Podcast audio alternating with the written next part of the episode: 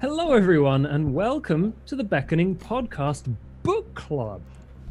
Today, we're talking about the clan novel Toreador, which we've been reading, or some of us have been reading over the last over the last uh, like month, and hopefully, a bunch of people have been reading along with us. They've read it already, and we are going to go through the narrative as we see it and also our thoughts on it. So this is basically a spoiler cast for it. Uh, don't expect us to like avoid spoiling things for you. So be warned. But uh, welcome everyone. Um, we have our, our usual friends Huddy and Primogen. How are you two? Hello. Hi. And we have a new friend, Harry. Hello. How are you? I, I guess I'm over here. Yeah. Yeah. Um, My sincerest apology, by the way, Harry. It's my fault. You you were It- reading the wrong. it is book. a okay. We should we should get into that though because it's, it's a funny story. It is. yeah. Well, It's interesting in the uh, publishing of this book series in general as well. So I'm, I'm sure it's a mistake people have made in the Yeah. past. I would not be surprised. so they released these thirteen books, right? One for each clan. That's how it started out. And then they were like, we should release compilations. So they is it four four different books? I Yeah. believe They're like, how about we do it chronologically? So they picked apart all the books and just put them in a chronological order, as far as I know. Which is the one that I pointed Harry at. Like, it this is a it is a disaster of a book. Um, look, it's uh, some of it wasn't. Some of it was. I, I mean, I enjoyed some of reading it. Uh, I gotta say, it did. It was a bit hard at first, just because it kept bouncing back and forth between different uh, characters and settings and time period. Well, not time period. It was pretty consistent on that. Yeah, but, but still, like you have a very set tone written for a specific book, and then just rip that part out of it and put next to another book that has a completely different tone. Yeah, Certainly not gonna. bit jarring. Yeah. But we are reliably informed that Harry has, by pure accident, covered most of the stuff that was in the Toreador book. so uh, Hell yeah. thank thanks to the compilation writers for doing that for Mhm. us, I guess. Um, so, uh, before we get onto thoughts and opinions, should we should we do a quick quick recap of what goes on in the book? Is there anyone who'd like to start? Because I can't quite remember how it began. Is it is it Leopold I remember. the Toreador having sex with someone? Is that where it uh, starts? Post well, sort of. Oh, it's post-coital. That's Yeah. it. Okay, hang on. I've actually got the PDF. Yeah. How did you wanna do you wanna go?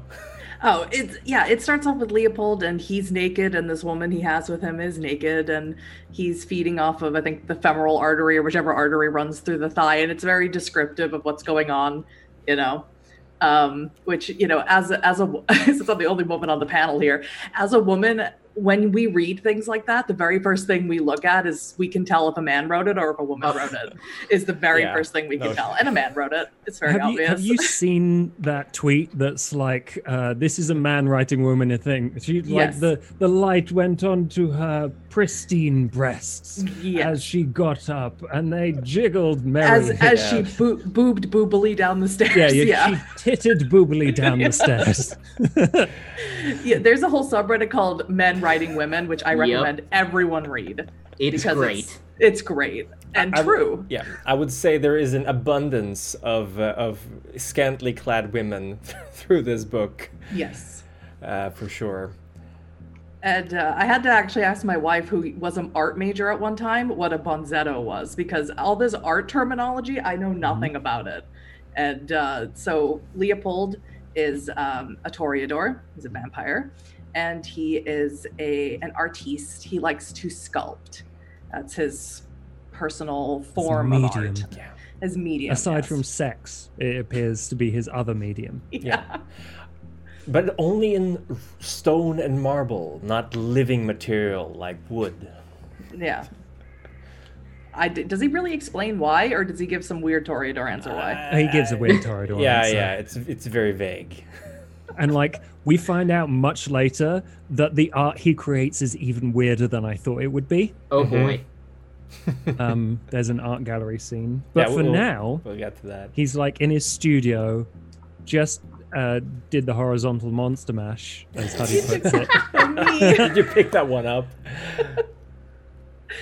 Yeah and um basically he just goes he you know drags on a little bit as Toreador, Toreador tend to do um and explains that his what he does is that he uh, strolls along piedmont avenue in georgia and or in atlanta and he looks for women who will there's an actual terminology for it that we use nowadays but i actually can't remember what it's called but basically it's uh, a lot of homeless people do this they will um, trade something for room and board for a night and Mhm. there's an actual term among the homeless population but i Mhm. don't remember what it is Hmm. and of course he gives her a room he puts she he drains her of a lot of her blood apparently because she's very weak and tired afterwards and he gives her a room to sleep in and he leaves her money and drugs A little bit of coke, yeah, just to make her feel like she tricked him instead of the other way around. Yeah. Mhm. Right. And I can't remember if in the first chapter he goes into his problem with his artwork. It- we can just. It, it comes up later, but yeah. I, I think we can. We don't have to stick specifically to chapters, but we can talk about all the characters that start out because his problem, Huddy, is that. What's his problem? Oh, you want me to say it? Yeah, Okay. his his problem is is that he can't sculpt kindred, um, for whatever reason that he doesn't know, and uh, he desperately wants to sculpt his sire, but he can't quite remember. You know, he has like sort of snapshots of what Mhm. you know happened and what she looks like, but every time he tries to sculpt a kindred, even if he's picked up a random kindred off the street that he you know is a friend of a friend, hmm he can't sculpt them. He just can't do it. I I think he's able to sculpt if they're not kindred. Uh, if they That's don't correct. if they don't tell him, yeah. Uh, he has a friend uh, pick models for him, but the reason he can't remember is he thinks at least his sire has put some kind of done something to his memory, so he won't remember her because he does it to mortals, like he he blurs their memories. Um, yeah, there's a lot of memory manipulation in this Yeah. book where, uh, and he he's thinking that his entire history of himself that he remembers like being a starving artist eventually yeah, and finding a patron the patron Yeah. turning them and he's fairly convinced that the patron is just a, a figment of whoever imagine whoever's imagination that rewrote his memory so Mhm. he's not sure about where he comes from and he wants to find out through his art, uh, which is a weird way. But I find I find it re- very funny that he he got a bunch of different uh, people, vampires and mortals, to to model for him, and he's like, I will try to to sculpt you if I don't know who you are. Whether you're a vampire, then I'll probably be able to do it. And he can, except for this one guy who he pisses off by Yeah. like immediately figures out that he's a vampire because he said says something. And he's like, no, you, He says something very brujah or very anarch, whatever Yeah, it yeah, was. yeah. Yeah. That's that's it. Oh yeah, he um he annoys one of the anarchs. Yeah, Yeah. who turns up once in the rest of the book and then Yeah. disappears because that's what this book does. Yeah. Yep.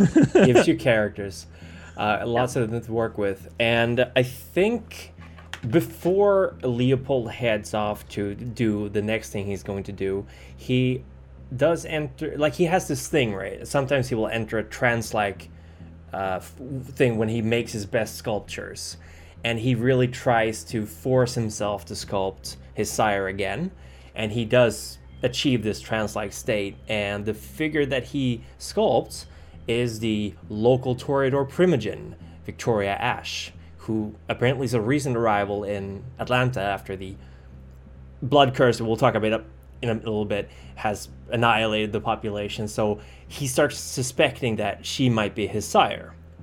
But he doesn't know. He doesn't know And he his- also admits that he's that he's like super attracted to her. oh like, yeah, yeah. shocking. he oh yeah he he he goes uh french kissing with the statue so that's the thing That's- that Oh. That's yeah. right. That's the weirdest- What medium does he use for that? He's like using clay, Clay, or something. clay, Clay. yeah. So he makes Ugh. out with an unfired clay statue, Yeah. which He's must, pissed must taste horrible. But then he sticks his tongue in, and then Yep. all I can imagine is just the mouth of this statue is all messed up. oh, fucked up. Just because he's uh, it's he's uh, tried to French this statue, and he He's so weird as a He's character. so weird. Yeah, so he's weird awkward. as hell. Something I do like about Leopold, though, is that he, like the writer of this book, uh, puts a lot of work into presenting uh, how a neonate, a recently embraced vampire, will be living. So he's got this pretend ha- home with pretend uh, uh, food in his cupboards, and he's got this old clunker that he's driving around, and you know he's he's making do. He's almost living the same way he did when he was immortal, um, and he's also got these ideas that oh, I'm not entirely sure how the blood bond works. Is it five times? Is it two times? He's got ideas that kind of is how it is, but obviously he doesn't have access to all the information. And that is something that will be reoccurring in the book that there will be characters who know more an about it. Yeah, That's yeah, he's, a, he's an idiot. That's that's for Yeah. sure. Um, but it's, it's interesting the fact that they have misleading facts, and he mentions the Sabbat, but he doesn't actually know what the Sabbat is. Um, Yeah. I think it really, um, I think it portrays the life of a recently embraced vampire fairly well. Someone who tries to stay out of politics and do his own thing. Yeah, he he's he mentions that he doesn't know a lot of vampires because he's like, who can help me with my problem about who how, how I don't know who my sire is properly. Yeah. And and then he's like, well, there was this one creepy vampire who just sort of turned up at my house. I guess I'll go ask her. Yeah. Well, Because yeah. she- Well, he did. He did know one vampire who was how he knew Hannah, which was Stella, the caitiff. Oh yeah, he's, Oh, he's yeah. made friends with uh, a caitiff who's basically an outcast, like sort of like him. like a ca- like a Stel- caitiff. Stella Yeah, is my favorite character in the book. yeah, Justice I for would, I Stella. would agree. Yeah, I would yeah. agree. Yep.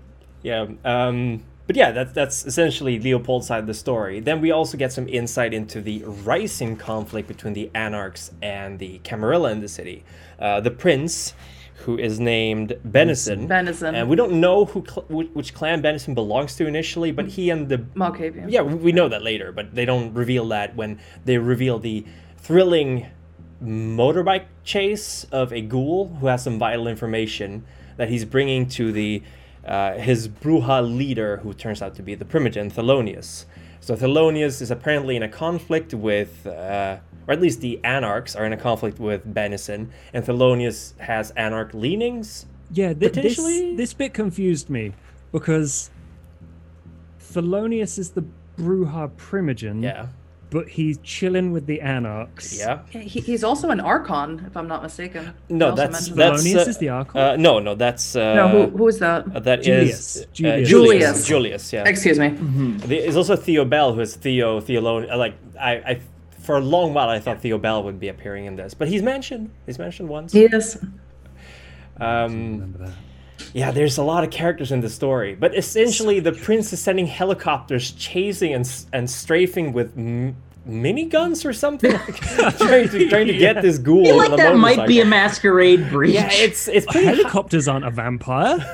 so it's, there's this really intense war between the Anarchs and the Camarilla in the city. and it escalates to the point where this ghoul with the vital information dodging bullets round a, a, a Helicopter street. gunships. And he's Like he rides the side of the motorcycle he serves it. as it. He, He serves the serves it. motorcycle. It's it's Holding on to really jarring Yeah. going from Leopold and like astral projecting and making out with the statue to this. Oh yeah, for it's sure. So funny. I mean, I read the book before, but then coming back to it, I was like, oh my god, I, I didn't remember all this. But yeah, he, it's so ridiculous though. It's I, I love it because it's just yeah. like he rides the side of the motorcycle twice and then it's described as getting completely ruined, but he rides it along anyway. oh yeah, oh yeah, yeah. It's it's it's, he- uh, it's it's a resilient bike. yeah, yeah. It's probably And then they it's shoot fine. down two of the choppers with surface-to-air missile launchers. Yeah. they have missile launchers. Yeah. Of course they do, Which yeah. apparently, I, I don't think this is a spoiler, but which apparently the prince has been given to the Anarchs. Um, Oh yeah, when I yeah. read the part, I was like, with that? what? That's that section of the story with like what Victoria Ash's plan, th- what she thought her plan was, yeah, and what was actually happening, and who gave who. it's what. irrelevant. So confusing, and yes, entirely irrelevant. Imagine a court run by a Malkavian being confusing. Oh well, yeah. um, Um, but that that is the introduction of Thelonious, who won't be making another appearance for a while, and um, yeah, he's he's there and he's he's cool. Um, That's basically all Yeah. we get. He's, Yeah. He's cool as hell. He tells the ghoul to GTFO. He Yeah. feeds him his blood to like heal Yeah. him because his arm's like hanging by a thread. Um, and they basically use celerity to sprint out of there as the Yep. police raid the place. And then Like- the ghoul hands him the message. he's- he's and running and reading. He's like reading by Yeah. running along. Oh, it's so funny. It's And I'm it pretty is- sure right from that chapter, we do then get to find out who gave him the letter and what it says. So that was nice. I wasn't expecting that. I honestly, I don't. Rem- I don't was that Theo Bell or was it? No, it's Benjamin, Oh, it's Benjamin. the Benjamin, right? Ventrue. Yes, uh, we'll, we'll get to him when we get to the to Yeah. the uh, Elysium. uh, yeah, I'm Right. remembering that. Yeah. But then we go back to Leopold again. No, we, No, we, we get we get to talk to the Giovanni first. Oh, Yeah, yeah, that's yeah, the true. Giovanni's next. Benito. because He's a smart cookie. Oh boy. Benito Giovanni. That's certainly a, a slow boiler. Wow. Sure is. So, who wants to talk about Wants to- Benito? Who wants to talk about Who wants to talk about the Did you read katanas in the room? I think I may have. The bit Again, he's, he's like this book a is a off with a the book. I read is a disaster. so I am very much like You're completely absolved of anything yeah, you've missed, basically. Yeah. If you remember Randall the Wraith, then you're on the right track. I know, Randall. Oh Yeah. God. Randall the Wraith. The the uh, I would say the MVP of this story. I think Benito Yeah. was Oh, yeah, really Randall cruel was to super him. cool. Yeah. And everyone was being a dick to him. But Yeah. that, that comes later. Yeah. Like that's two separate scenes that should be right next to each other. Yeah, really. Yeah. for sure. They should have The first certainly one. been. What's his name, Giovanni? Uh, Benito, I think. Benito. Mm-hmm. Yeah. Uh, does someone want to take this because I think it's the most ridiculous thing I've ever read. It is. I don't. Yeah, how do you wanna? Oh God. Okay, so we get introduced to Benito. Uh, almost said Mussolini. Giovanni. uh, who's who's sitting? The famous on- vampire family, Mussolini. oh God. I'm sorry. No, it's stereotypes are hurtful. Um, so we get um, Benito Giovanni sitting in an office somewhere in Boston, um, being super OCD, rearranging his phones on his desk, and he's, he's got waiting for- three cell phones in like 2001. Yeah. That was big news.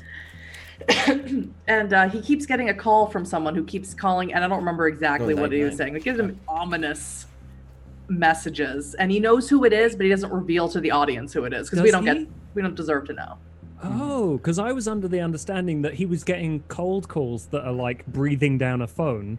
He was, and then- then, eventually they said something, and he knew Oh. exactly who it was. Did he know who it was, or did he know what they meant? I Well, it was one or the other. I'm pretty sure Yeah. he knew who it was.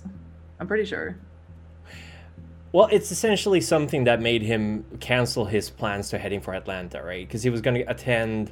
I think he was, was going to attend, the, the party. the the party, uh, Victoria's party. He might have been, but I know he uh, he specifically said he was he sent someone in in his place. Oh, to Oh, spy yeah. on it. I forgot about that. Yeah. Yeah. But he he canceled his plans, didn't reschedule them, and uh, did he talk to Rand? I think he talked to Randall. Yeah, in Yeah. that first bit, yeah. He his, did. his housebroken wraith who uh who uh he, who hears the shadows but the shadows don't have a lot to say right now. Yeah. yeah, he's Yeah. he's all spooky, but it is the single most overthought section of this book. Yeah.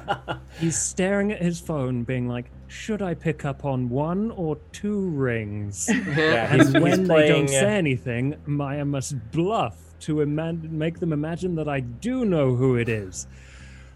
Oh wow! it's Machiavellian phone calls. That's uh, that's for sure. And someone's basically been calling him and hanging up after a little bit, so he has nothing to go on, except that the number the, the number is for specifically the Giovanni family line. So it's someone Yeah. who knows the family line. That's why he's so upset about it. Yeah, it wouldn't just be Yeah. a kid accidentally. Yeah, ringing him or prank something. calling the Yeah. Yeah. Benito Giovanni. Yeah, because apparently your refrigerator running.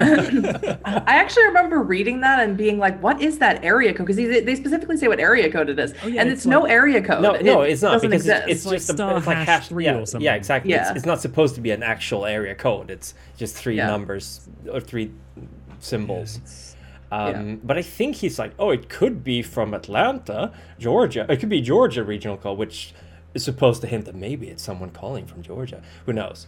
Uh, or his number is close. It's confusing. Yeah, it, it is confusing because he has cell phones for New York, Boston, and then I can't remember what the third one is. And then he has, or maybe I think that third one is just specifically for Giovanni calls. oh yeah, yeah, that- that's probably it. that's the Yeah. one. Mhm. But yeah, so that's Benito Giovanni, who we Yeah, will he- see he again. gets a call. He's like, he hears something that we don't know what it is, Mhm. so it's not Yeah. particularly dramatic. And he goes and drops the phone, and that's where it ends. Oh yeah, Yeah, yeah. Well, then he then he he bitches at his ghoul, and then he bitches at his dumb cousin, apparently Michael Oh, yeah. or whatever his name is, and then it ends. Oh yeah, Michael is Michael is the poor guy. Yeah, we'll, we'll get to him later. Oh, um, yeah. God. I like him. I do too. I, I like Michael.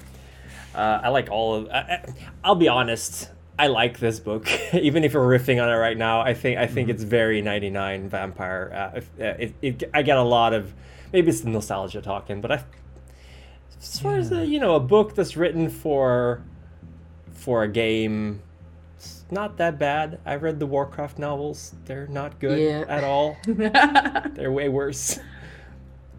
Uh, but then we go back to Leopold. That's true. He's going to Hannah. hmm That's it. He's Um, going. Oh, sorry, Josh. No, no, no. If you, if you wanna if you wanna describe this one, I Right, quite like. it. Sure, sure. Uh, he's going to Hannah, who is the uh, mysterious Tremere that came to his studio a while back. So he's like, Tremere are magical, so they should probably be able to help me out. And the Chantry is uh, is guarded by a couple of dogs, pit bulls, I think.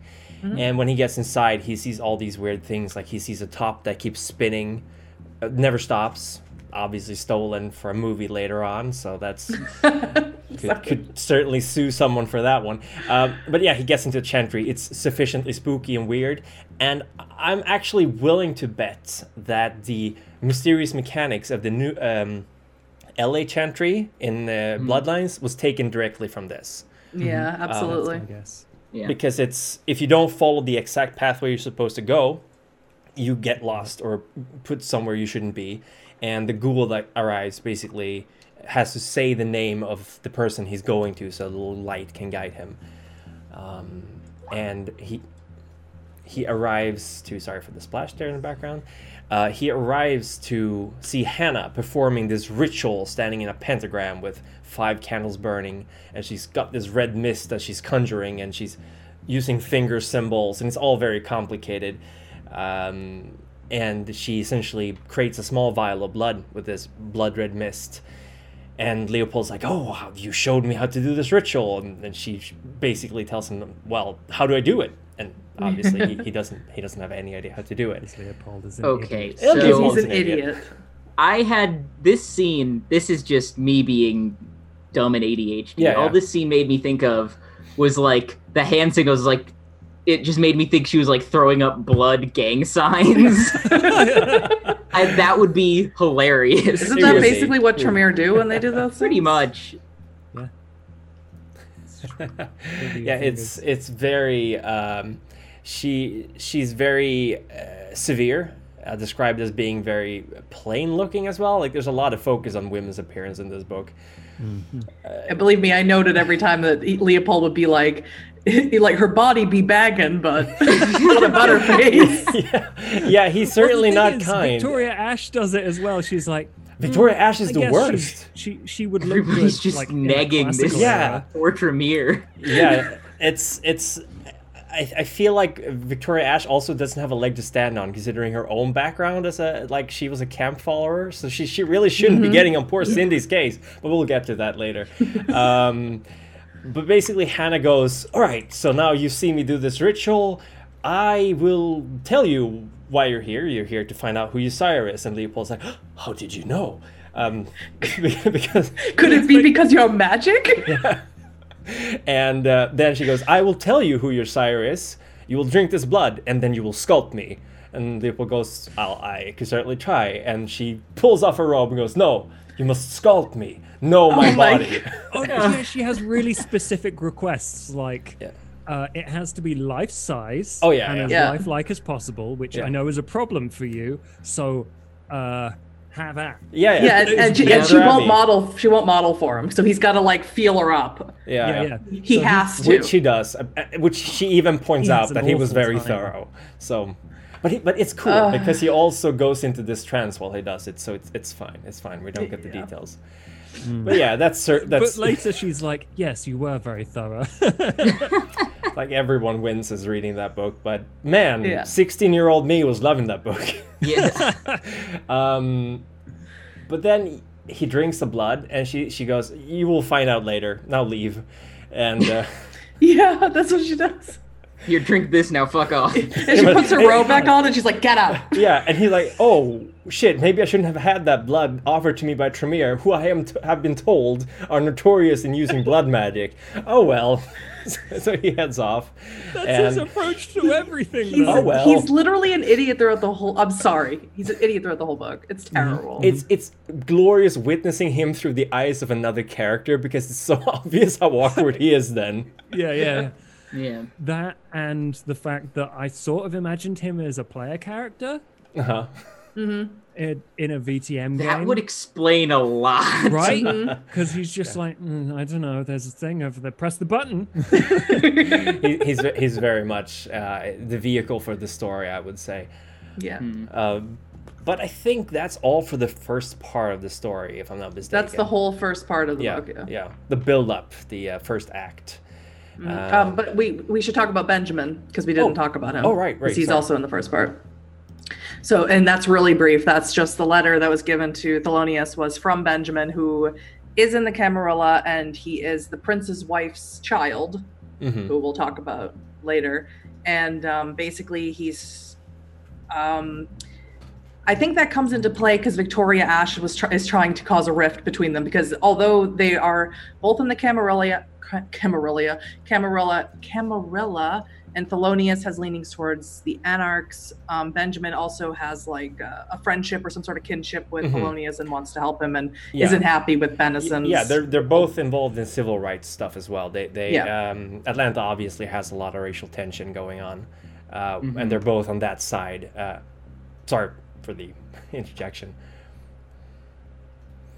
But, but it- right. Yeah, it, it is. It is a very, very. Uh, it's it's an, it's a I would say powder keg because uh, the prince. It would turn out.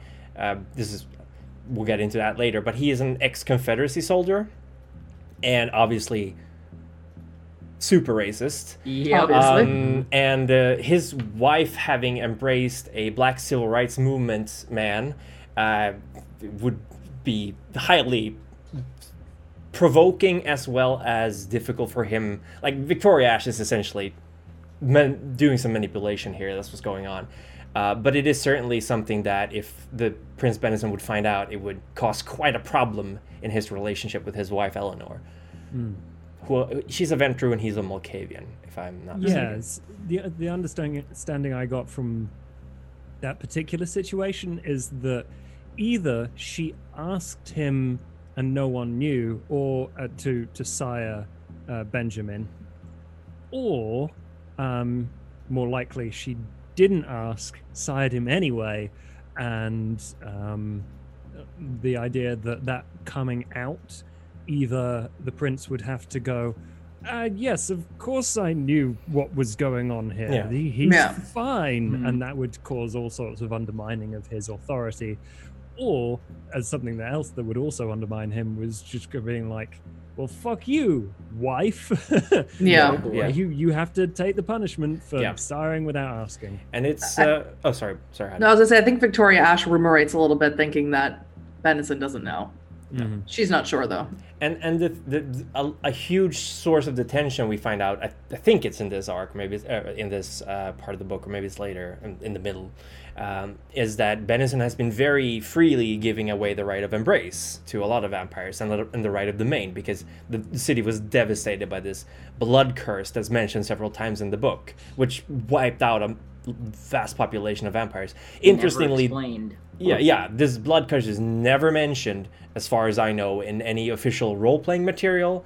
Um, it is apparently the main theme of three other novels that I had never heard of, uh, so might be reading those at some point. But it is a is mentioned very repeatedly throughout this book, and you're just they do explain what it is, but apparently Benison allowed a lot of vampires leeway in in get, getting domain in the city or rights of embrace, except for Brujah and vampires with anarch leanings, which is a huge source of this rising tension, uh, because he's essentially provoking Thelonious. I'm sure the prince knows that Thelonious has anarch leanings to to act first, you know, to act out against the prince. So it's it's your typical Camarilla city, really, if you think about it. Very polit- politics on several different levels. Yeah, I, I thought a lot of the politicking was interesting, and some of the Mhm. ideas were kind of cool in that. But uh, uh, yeah, uh, I, where were we in the book at this point? The second the second arc. Oh yeah, yeah, yeah. Sorry. That was it. No, someone else has to field this because I cannot do Gloria uh Gloria, oh my god, Victoria Ash justice. I cannot. Because I don't particularly like her character. I, I understand why she's a mega bitch, basically. as, if I had to hear her describe those doors anymore, I was gonna lose my mind. fucking doors. I love that part. She's incredibly paranoid. I you know, love all Victoria. these, all these, all this time, we're saying Chris is a is a Samichi or a Tremere. I think he's a Tory. I think he's secretly a Tory. I'm, I, I would not be against it. I, I love Victoria Ash unabashedly. She's the best. She's the best main character of this book. Sorry. Yeah, I gotta say she is awful, but in a fun way for me. Oh yeah. I I immensely enjoy just her bitchiness and bullshit. See, I don't like her. I think she's quite smart, but uh, yeah, we'll uh, get onto that later. But um,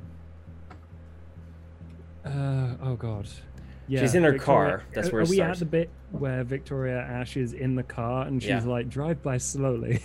Yeah. That's the part. Yeah. Yeah. So Victoria Ash appears for the first actual time in this book in a car being driven to a party, which uh, I was expecting to be like the main, uh, like the the grand part of this, but it appear starts Mhm. way earlier in the book than I thought it would. But that's fine. And she is on the way there. Basically, um, the way I read it, she was like pure anxiety brain going through every single permutation of what might possibly go wrong with her plan.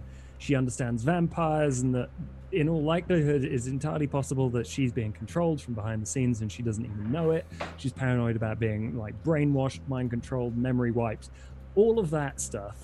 Um, which honestly I don't think she should be, but she doesn't know that yet. Uh, the um yeah, the chauffeur arrives, like checks that there's people there, and she oh yeah yeah she spies on the party because she's in uh, invested in Elysium having this super special glass, and th- the smartest thing she does is she has a pocket in her dress.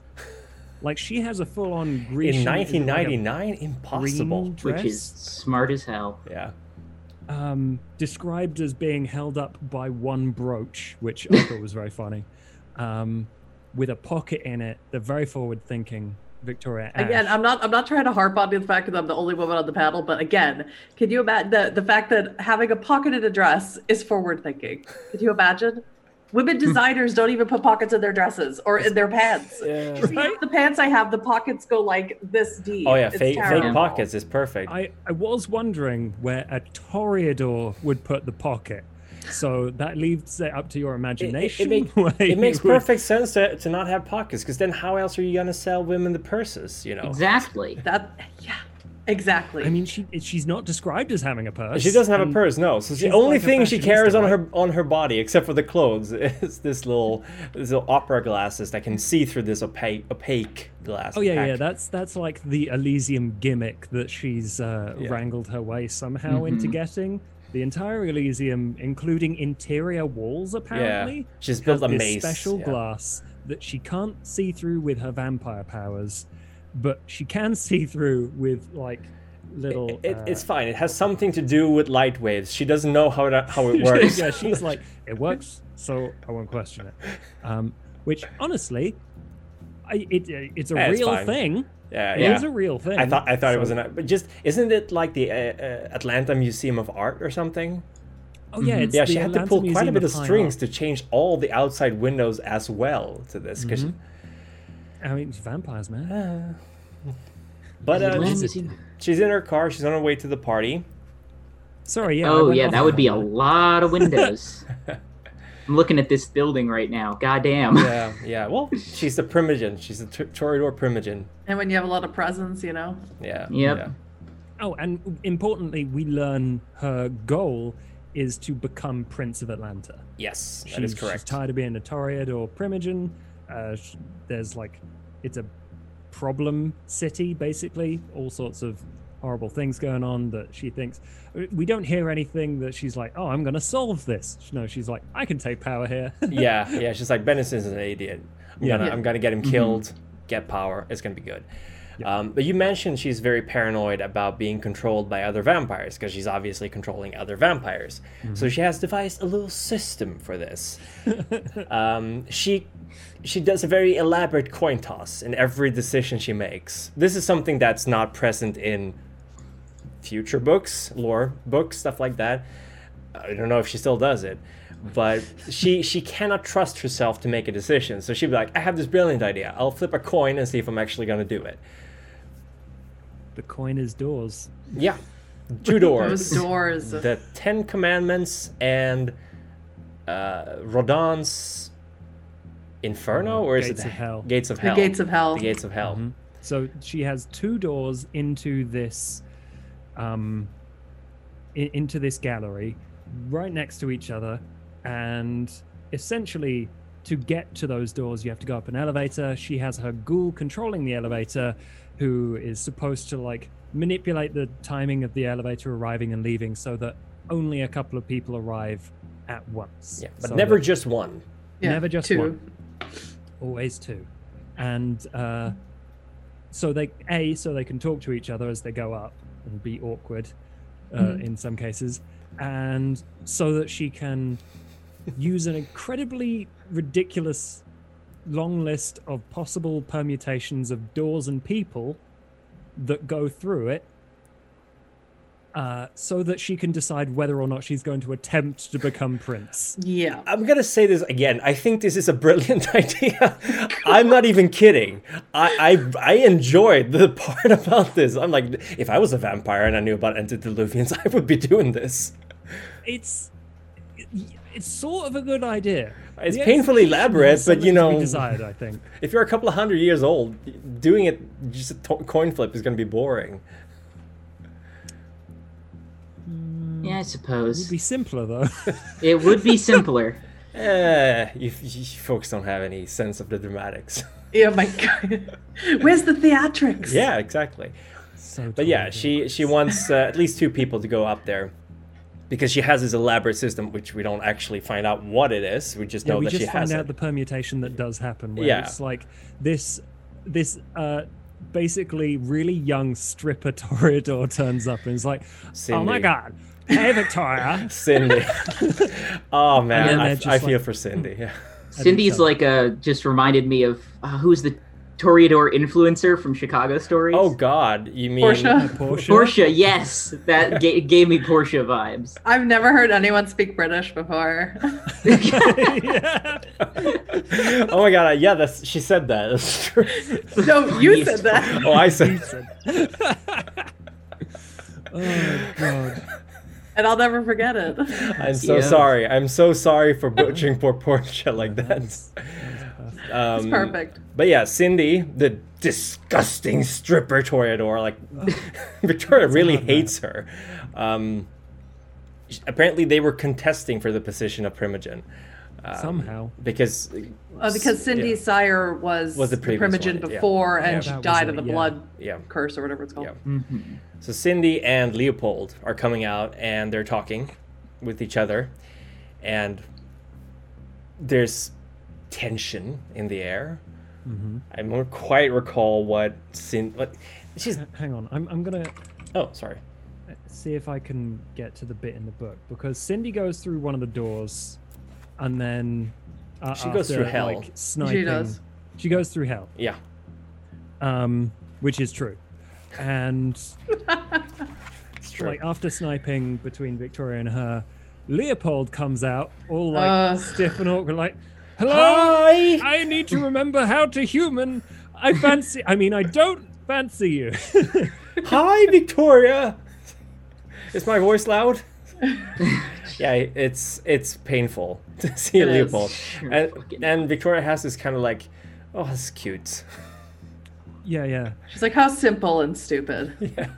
and and from her because we get it from her perspective we don't get any like ah here is the boy that i secretly sired she's Ah. just like huh this kid's weird Did a good Which art, could though, still so- mean that she sired him. Bit a of know? good art though.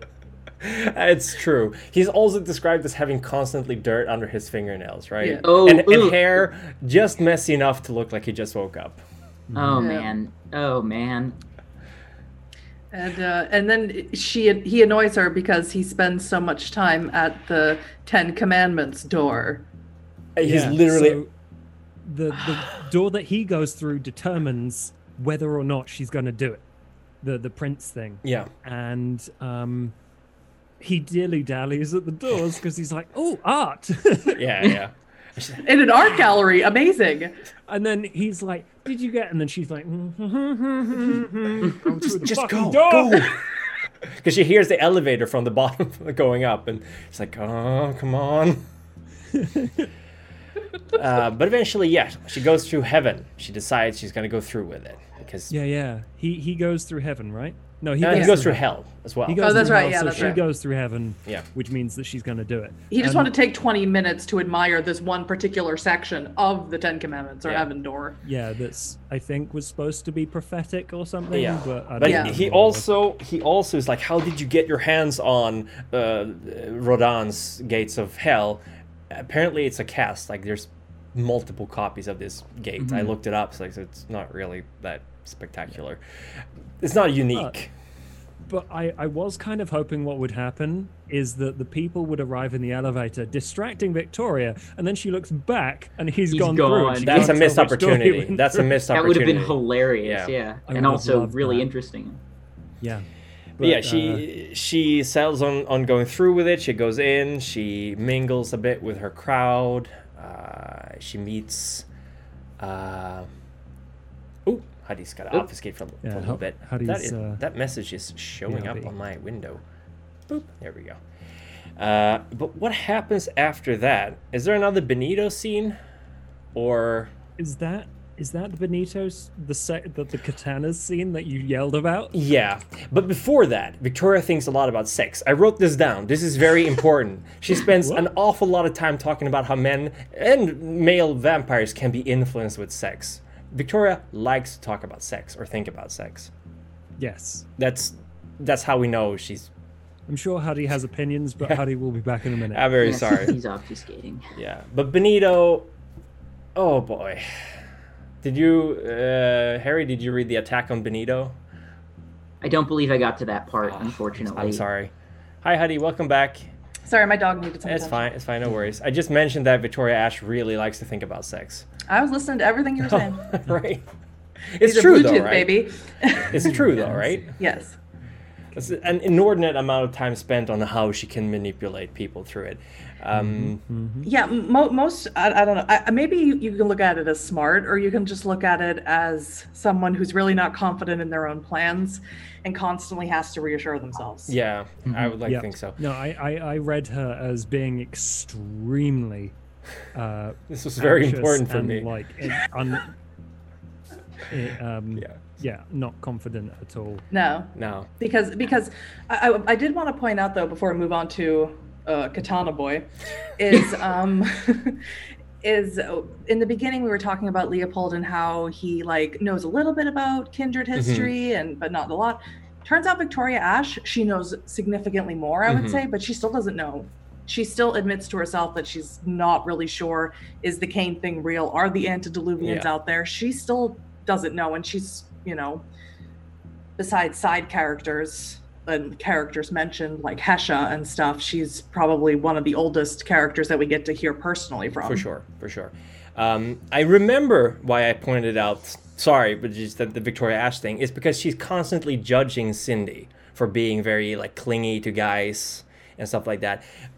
Another missed opportunity is the fact that Victoria Ash used to be a camp follower, a sex worker, and stuff like that. It's never mentioned in this book, but I, I kind of get the feeling that the, the writer is kind of trying to be like, yeah, she's being all judgy, but she has a similar past. Mhm. Um, there's just like hundreds of years difference between them. Um, but it's it's interesting because she's constantly judging Cindy on everything she does, and she's like, "Oh, she's so clingy. Oh, she's so desperate." Um, and I, I, To be honest, women do do that. yeah, it's We do that. It's nasty. though. It's nasty behavior. But I'm not proud of it. katanas, katanas.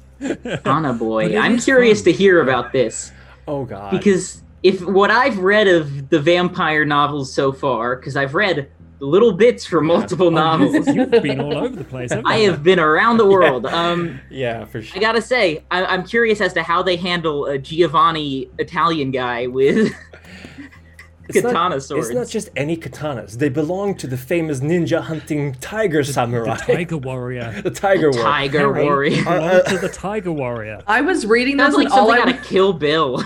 I was reading this and all I was thinking about are all those neckbeard memes. Like you, Yeah. I don't can't remember No, the he- but, the- but this like was I, tra- I before. trained by the sword or whatever. This those- was Yeah, before like a twenty-five dollar sword they got from like a pawn shop. I was expecting him to hit them and they fall Yeah. apart. Just and- breaks. Yeah. The sword breaks. But but basically he The has these uh, he has this katana set like a wakizashi and katana standing um, on a shelf. It's decorative, but he has Randall the Wraith. The Wraith is the best. who can who can wield these katanas? Because what happens is that ninjas appear, basically. Randall the sword wraith. ninjas the appear. Darkness ninjas melt out of the floor and they're like, "We are here to kill you." And Yeah. then And they speak And in, then- in text bubbles. Yeah, black th- text no, that bubbles. everyone's mouth doesn't quite match up to like the words that they're saying, like one of those kung fu movies. Oh yeah, it's like a badly dubbed ninja. Yeah. Yeah. attack. And this is Yeah. World of Darkness. Pe- this is peak '90s World of Darkness, by the way. I wasn't. e- I didn't say even raise an eyebrow. Eyebrow at that. But yeah, I, I, I just want I to meet this author now because this sounds like This is one of the guys who made uh, Vampire the Masquerade who wrote this. Ah. Yeah. Um, but essentially, there's a fight that breaks out. Benito's not much of a fighter. Uh, he tries to defend himself, but Randall does most of the job. He cuts off a guy's arm because he, he's throwing these katanas around, and they are so sharp, so sharp that even the weak Randall can cut someone's arm off just by like eh, with the sword. uh, so, um, so that's the thing that happens. I think I gotta say, thing- oh sorry, go I'm ahead. not. I promise I won't go on a tangent, but like I'm a medieval. I'm studying medieval history, especially around like technology and weaponry, and it like triggers me so hard, like a katana fanboy, katana fanboyism. Yeah. Just because, yeah, they were good swords, but like not exceptional. No. Like, There, there, there- we can. There's a whole thing we can. yeah, talk there's. about I could go for hours. Yeah. I won't. Yeah, that's another video. But but Yeah. essentially, essentially, he uses some clever uh, mind control tricks on one of the uh, um, assailants. oh yeah, he's just like one of the off, ninjas. and the other guy's like, One of the "Hmm, one of the ninjas. Yeah, yeah ex- exactly. But eventually, he gets overpowered. An alarm is triggered, so Michael and the Giovanni guards run in, but they can't see uh, Benito.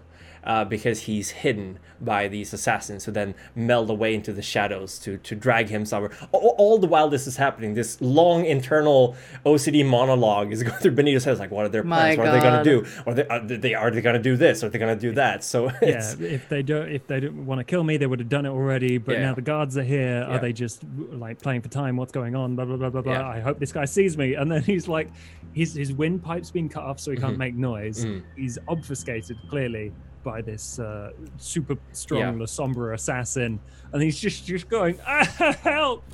Yeah. yeah. Um, meanwhile, Randall the Wraith, MVP, Yes. like chops off a bunch of arms, really into chopping off arms. Uh, gets the katanas destroyed because like the main dude Yeah. yanks them off and then breaks them, Like and, break- yeah. S- squashes them. yeah. Um, but as soon as like a bunch of them had disappeared because they've been attacked or whatever, and then he's been captured, and then the people arrive and they turn off the alarm because they're like, "Hmm, we've got to search elsewhere." Randall's just like, "No, no, press the Yeah. alarm button. Yeah. Look, pay attention." And and Yeah. Like, he's betraying me. Uh, I know that was so weird for me. I'm Yeah. like, what are you talking about? like okay so, because michael's like hey ghost randall Cut i know you're there. out. yeah i know you're there. I can't talk to you or i can't see you or hear you but i know you're there. Stop messing around. So benito has disappeared from his office. The alarm was triggered. They turned it off. It's triggered again. Like ah he's messing with us. Stop haunting the fucking office. God damn it. and then and he's even like looking around with his superpower Yeah. Like uh, vampire eyes and is like, Yeah. hmm. And there's this really funny bit where the Lasombra guy holding him just trying to shuffles into Yep. the yeah corner. yeah Ooh. But yeah, I, I think Randall really, um, he did not deserve that. He did his best. No, Randall was the best swords ghost. Yep. And, In the, and I would say in the entire ever. 13 books, he's the best sword swinging ghost.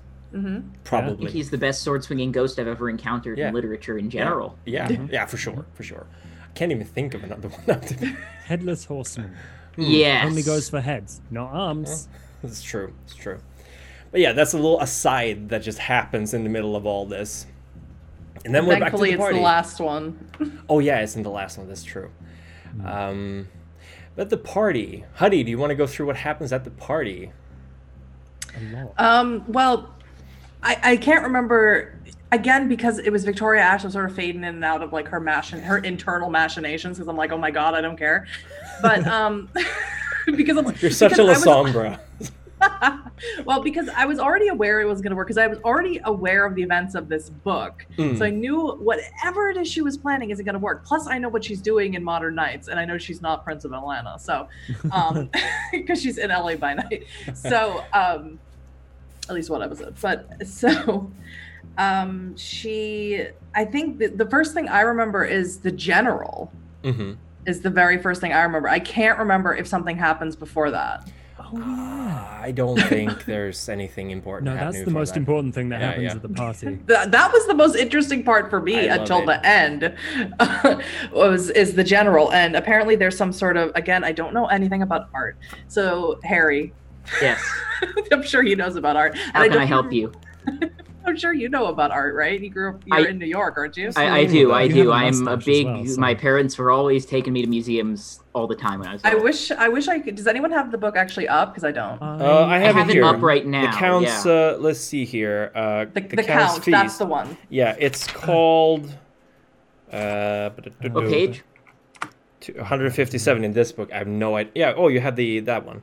I yeah. I just got the Um, copy of it. Yeah. Da- because da- da- un- unfortunately i would say that their description Oh, of Count the actual Ugolino. Count Ugolino from Dante's Inferno. So I looked this one up. He's actually sitting in contemplation and looking kind of upset, and his three sons are at his legs, and they're like showing different signs of of horror because he's contemplating eating them.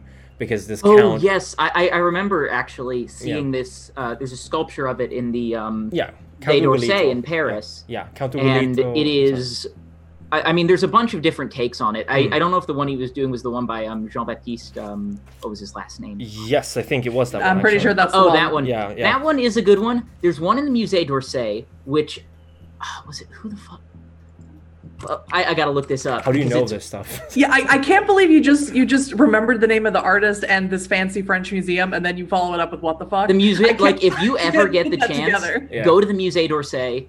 Um, it's great. Um, but yeah, it's I, I was just thinking of the one in the Musée d'Orsay, and it's you. They use it to like, um, it's uh, Rodin. Uh, I think Rodin did a thing, did a one too. That's anyway. My point being, the Rodin one is a lot less classically and by at least the standards of the day appealing, but is much more animalistic and is it just instills silence in you when you see it. It's Uh, it, it's Carpeau, Carpeau's uh, Count. Uh, there's Jean Baptiste, and then there's a Rodin one as well. It's Carpeau's uh. Count Ugolino. I can't remember which one they said it was.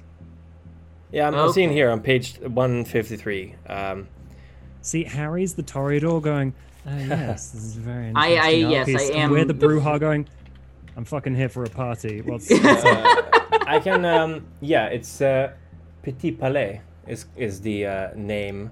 It's uh, Ugolino Carpeau Petit Palais. Uh, I can link it. which I'm sure is something in French, right? It's a very cool piece, though. I looked it up and I, I love the design of it. And and when you actually when I first Oh, read yeah, this that book- piece, yep. yeah when I first read the book I had no idea what these art pieces were and if you're reading I can strongly recommend actually looking them up because it adds a lot to the to the scene Mhm. Yeah, Yeah, I I, mean, the I had to look up really good. everything. yeah and the Count Ugolino just sculptures in general. Uh, they were done as sort of a um, litmus test for artists. Oh. Um, at the time, like to prove that you were a capable artist and that you had, you know, become a not a master, Hmm. but that you were ready to be a professional. Mhm. uh, out of your uh, out of your patron's thumb, I guess you could say. Mm. Not, I don't think, Or, or out of out of the apprenticeship. yeah, out of the apprenticeship. yeah. I mean, um, you would do a sculpture of Count Ugolino, at least at the time. And so there's a lot of it, and it's very interesting to see because many of them follow in this uh, in the uh, uh, Carpeau uh, Mhm. in the Petit Palais. Um, a lot of them follow that style, that very classical Greek style. But it's Yeah. very interesting to see the ones that deviate from that, and it's just such a it's a co- the, it's a it's commonly depicted, but the piece itself is always. I, I love his expression because he's like clawing at his mouth while he's thinking about who to eat or something It's All right, Josh, very we- visceral. We, we got to let these two Toreadors talk it out. Apparently, Sorry. it's, it's, a, it's a very impressive piece, and I love how the general adds to that. But but Huddy, who is Yeah. the general? Who's the general? well, apparently he's someone who came who just like sh- came out of one of the mountains somewhere around Georgia or somewhere in the south, and It's like just Big Mountain or something. big It's- it's or Stone, Stone Mountain. Mountain. Stone Mountain. Yeah. one clever name. I don't yeah. have the book open here, so um, and uh, he.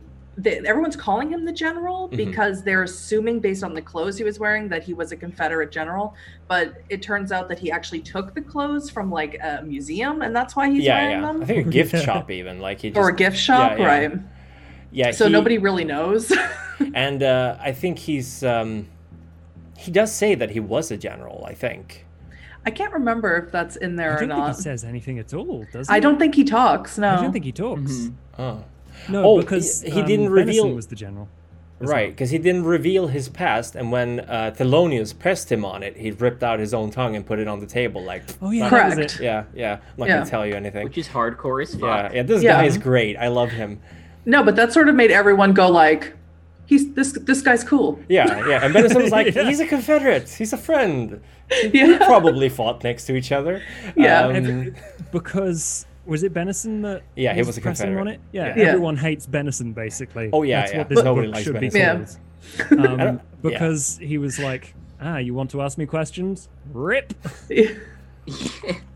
and, Plus, he's a uh, I, I, Is he also a Malkavian? He's a Malkavian, yeah. I Yeah. think that's Yeah. everyone's guess, but then also he has the ability to meld with stone, and that's what he does with this Right. statue. Isn't that Which would- something which would say Gangrel gangrel. can do? Yeah, Yeah. they, Yeah, they yeah, can. it's Protean. I mean, yeah, but could have learned it from from a gangrel, yeah, absolutely. Could have Diablerized a gangrel. mhm. certainly. But But he is a mysterious figure in this, and basically he climbs into a. uh, He takes off all his clothes in the middle of the room, Yeah. climbs up, squats down, and then melts into the statue, and Yeah. it changes into a grotesque, like happy, smiling, like Yeah. huge It, it's I. I would say it's my favorite scene in the entire It book. is a It's hell of a too. power move. Yeah. Yeah. Mhm. And it's and if he is a Malkavian, it's definitely foreshadowing very shortly what is to come. Yeah. Yeah. And also, everyone has to keep on going. Oh yeah, better not stand over there and spill my secrets because Yeah. he's in there. Yeah. Uh, there's some other people attending this party as well. You got Stella, the um, hardworking Caitiff, uh, which is not thin blood, not, not necessarily. I think she is a thin blood as well. I who think that's the impression. who who is introduced that to having been almost raped twice. Yeah. What a great way to introduce a female get. character. Yeah. Oh Um, yeah. Yeah. So that part didn't. and you know what well. really actually actually again speaking as the woman Yeah, of the battle yeah. you know what the, the worst part of it is is that leopold was present for both of these events Yeah, yeah. Um, for when she was sired Yeah. and for when she killed this person who tried to hurt her a second time Yeah. and he didn't do anything Nope. He's uh he was Yeah. not Oh, only is he is he like he like you need a male there yeah. to, to be there for the story and because you know obviously no one would ask and no one would you know talk about it anyway No. unless leopold was there and then he doesn't do anything and that's really messed up Yeah. and it, it's really Yeah. messed up that that would happen and then he wouldn't try and reach out to her or to help her even have her living in his Yeah. weird house wasn't it described as like the second time he came across like her being assaulted and like just him being there scared the other person away or something No, she. No. I, I'm No? not, I'm, I don't Oh, think no, so. I'm- Like she I'm cried, she- she- wrong then. she cried out his name, there- but he Yeah, didn't do him- anything. And him, then she him drained the being guy. there is stopped her from draining again Oh it yeah, bothers she is- me She Yeah. drank the yeah. the- And, Yeah. and, I, and I, yeah. I, I can't possibly imagine what the, the writer was thinking at that point, but I really don't think that was a conscious thing, being like, oh, look at Leopold, he's powerless or whatever. I think it was just like, oh, this is how we met her. She was being raped.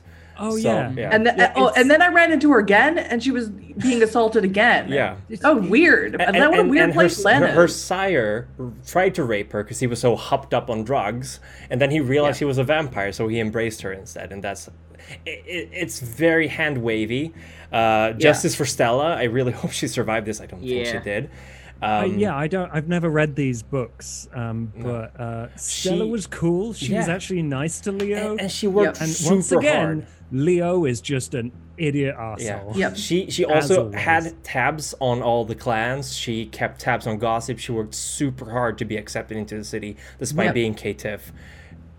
S- Justice for Stella, man. She she mm-hmm. did not Yeah. deserve any of this. and if I'm not mistaken, he he says something disparaging about her looks, whether her face or her body, and I Yeah. don't remember what it is. Yeah. Oh, Oh yeah, yeah. Victoria also is like, oh, she's kind of cute, I guess. She she- she's working with what she's got. Yeah, is I, also, I can't really take anything Victoria Ash says seriously because everything is dripping with sarcasm, Yeah, yeah. and everything is is this defensive thing because she used Yeah. to be a prostitute. You're going, I, Huddy, without say spoiling anything. I think I think you're gonna love a, a book that's coming up after this one. I think it's Oh, next boy. one or the one after that because you're gonna get Well, the some next catharsis. one's the Tzimisce book. yeah, you're gonna get some catharsis. Just Ooh. just say just putting that out there. I already Okay. started reading it, so I know. Square. All right. I Um, know. Nerd. yeah, and she's the only one who calls him Leo, and he hates it, but he doesn't correct her. So that's that's the, the thing. important things to Leo are not important to anyone else. No. and and and oh my god uh another small scene that i think has very little to do with the main story so we can just take it right now There is Mm-hmm. a uh, ministry member or followers of set at the time there Yeah. called uh, vegel or vegel vegel i, I would assume I, I always thought of it as Ve- Vegel. Vegel, yeah, Vegel. and he's a representative of Hesha, who is another very famous uh, member of of the uh, uh, what are they called again? The uh, the characters who represent clans. I keep, I keep forgetting that word, but but basically he's there representing Hesha. Justicars? Uh, no, no, no, just uh, uh, um, meta meta wise, you have a character representing each clan. Victoria Ash is Toreador. You have Oh, he's the the signature novel. signature character. Ah, signature. Okay. Yeah, Hesha is the signature character of Follower set, and Vegel is there as his representative to attend the party, um, and he's there for another reason. But he he finds Leopold's statue because Leopold was commissioned to do a statue for this party, and I they're really actually like this part. yeah, it- it's super yeah. good because this party is full of very poorly hidden symbolism. There's a whole lot of Cain slaying Abel, like there's a whole forest of Abel dead Abels basically, um, and the and he finds one which is like grotesque, uh, which has these kind of deformed Cain and Abel. Um, Cain they've got really big heads. yeah, yeah, and long And arms, Cain's like strangling Yeah. him with rope. and Cain is looking like kind of uh, like he weirdly shaped, yeah, like and Abel's portions. looking excited almost to go to heaven, and he's strangling him with the umbilical cord because apparently these two are infants. And just as he notices this, this guy behind us like, "It's garbage, right?"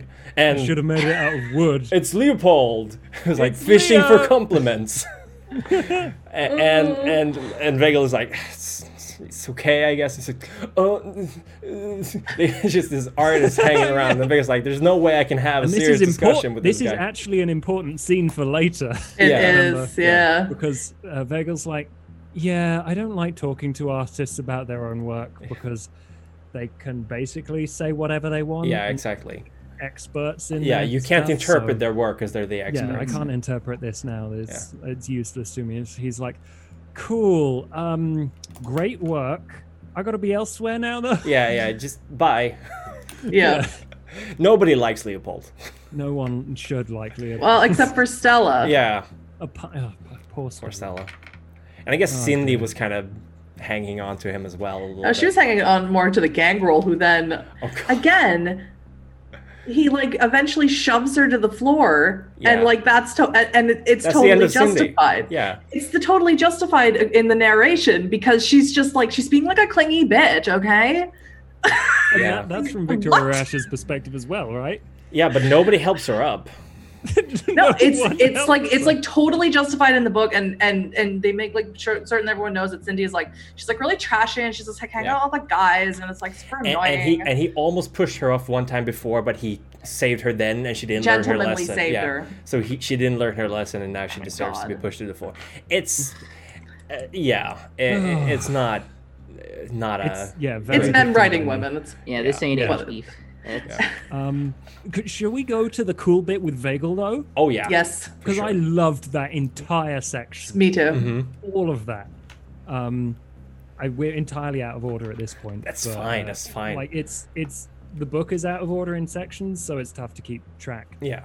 But yeah, let's. I, go I to think the only thing that comes before that is just Thelonious and Benjamin.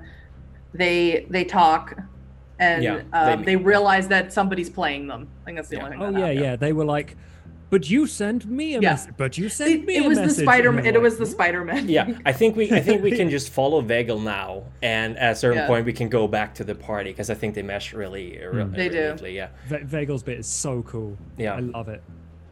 Uh, it's- who, who wants Well, to you, go you love it so much, Josh. Go, for go, it. go, go, Josh. Okay, okay. Uh, so, so Vegel's Sethite, he is um, here specifically on uh the orders of Hesha to meet with a Nosferatu called Ron? Rolf. Yeah, Rolf, Rolf. Rolf, yeah, That's it. Rolf. great, great Nosferatu name by the way. Totally. Yeah. Yeah, Um, and he meets by a very specific statue at a very specific time, and Rolf's like, "We owe your master a big old favor for a place, something that happened in Bombay." yeah, And then he's like, "Oh, uh, I don't know what that is, but okay." Um, and he's like, "No guarantees that this will get you off the hook for whatever you owe my master for Bombay, but yeah, sure, whatever. What what is it?" And he's like, "I've got the evil eye." And he's like, "What- "Is it called the Eye of Hazimel?" Eye of Hazimel. Yeah, Which I don't know what that is. Uh, it, it, of it a. MacGuffin that will. It seems to be a MacGuffin. Yeah. It, it is a very, is. very important item in the in the meta Yeah. plot. Okay. um, Okay. It's- well, it's I'm, an- I'm it's- willing and to it- not know. it becomes an important item, like even stretching into other clans, like the Gangrel and Oh, yeah. stuff. Eventually, Beckett's Jyhad really? Diary has this continuous Yeah. arc about it. We- I don't want to spoil it to you because it's going to have an importance in these novels as So well. what I, what I got from the book about it was Yeah. that it is the eye of an old vampire, yes, like a really old vampire Yes. tore out their eye on, and it's magic or something. yes, Um, and he's like, "Oh, okay. Um, well, I can't detect anything here. Are we going to have to arrange something?" He's like, "No, it's in that statue," um, and proceeds to, after they discuss it for a bit, uh, he's like, uh, "Give me a sec." Yeah. Poke, pokes pokes his hand into the eye of this statue. It like goes into another dimension. He's like, like and then this Nosferatu is just like going around. He's like, "You have to leave via that door at exactly one minute to midnight." Because otherwise, you will not escape with ex- this extremely potent item that people can basically detect from anywhere because it's so powerful. It's hidden right now, uh, but as soon as I give it to you, you got to go. And then he's like, "Okay, well, uh, you ready?" And it's like blinding light, and uh, everyone's s- seemingly not able to notice this, even though they're standing not that far away and No, in yeah, direct line yeah. of sight, because the guy's clearly using obfuscate to hide the stuff that's going on, which is cool. And then he gives it to Hazimel, and Hazimel's like, uh, "Sorry, To he gives it Vegel. to Vagel," and then he's like, farewell. And he just leaves. He's like, I don't like someone else preparing me an escape route, but apparently something's going to happen to my chauffeur, so um, I guess let's leave. Um, and then he takes this really interestingly described route out of the high art gallery. It's like a disused um, uh, elevator shaft. Yeah, yeah, yeah. There's a weird long corridor that lights up as soon as he opens the door, and then lights turn off as soon as he uh, opens the final door. It's a really cool escape route. Basically, it's overly complicated. There's lots of fun stuff going on there, and he's thinking like every time he's like, "Wait, which way do I go?" He's like, "Oh, I'll, I'll go this way. It seems the most obvious to me." Uh, he's like, hmm, I feel like I should not be doing this because someone else prepared it. But it's too late now. Mhm. Uh, and then he he eventually gets out. I think. Meanwhile, um, his chauffeur basically sends a message to Sh- Victoria Ash, which is like, "Yo, Hesh is on the phone. Yeah. Find Vagel for me." And she looks. She can't find Vagel. Goes down and is like, "God fucking damn it! I don't want to leave the party, but if, if Hesh is actually on the phone, this can could be important." Yeah. Um, and then she comes back later and is like, "Hmm, that was an interesting conversation I had with Heschel." It's like, yeah. Okay, thanks. Yeah. Great. um, but Those yeah, things I'm sure will play out Yeah. in other novels. And- what fr- happened? That's my assumption. And I think we can leave it at him going out through this exit because we can go back Yeah. to the because then party here. important stuff Mhm. happens. Yeah. So I think actually the conversation between Thelonious and Benjamin didn't happen before the prince arrived. I think Edis- Benison arrived before that. No, I think Oh. I'm pretty sure that happened first, and then quite late. Benison came. Oh, okay. Yeah, he right because she went. Oh, that's right. She went into her little hidey hole.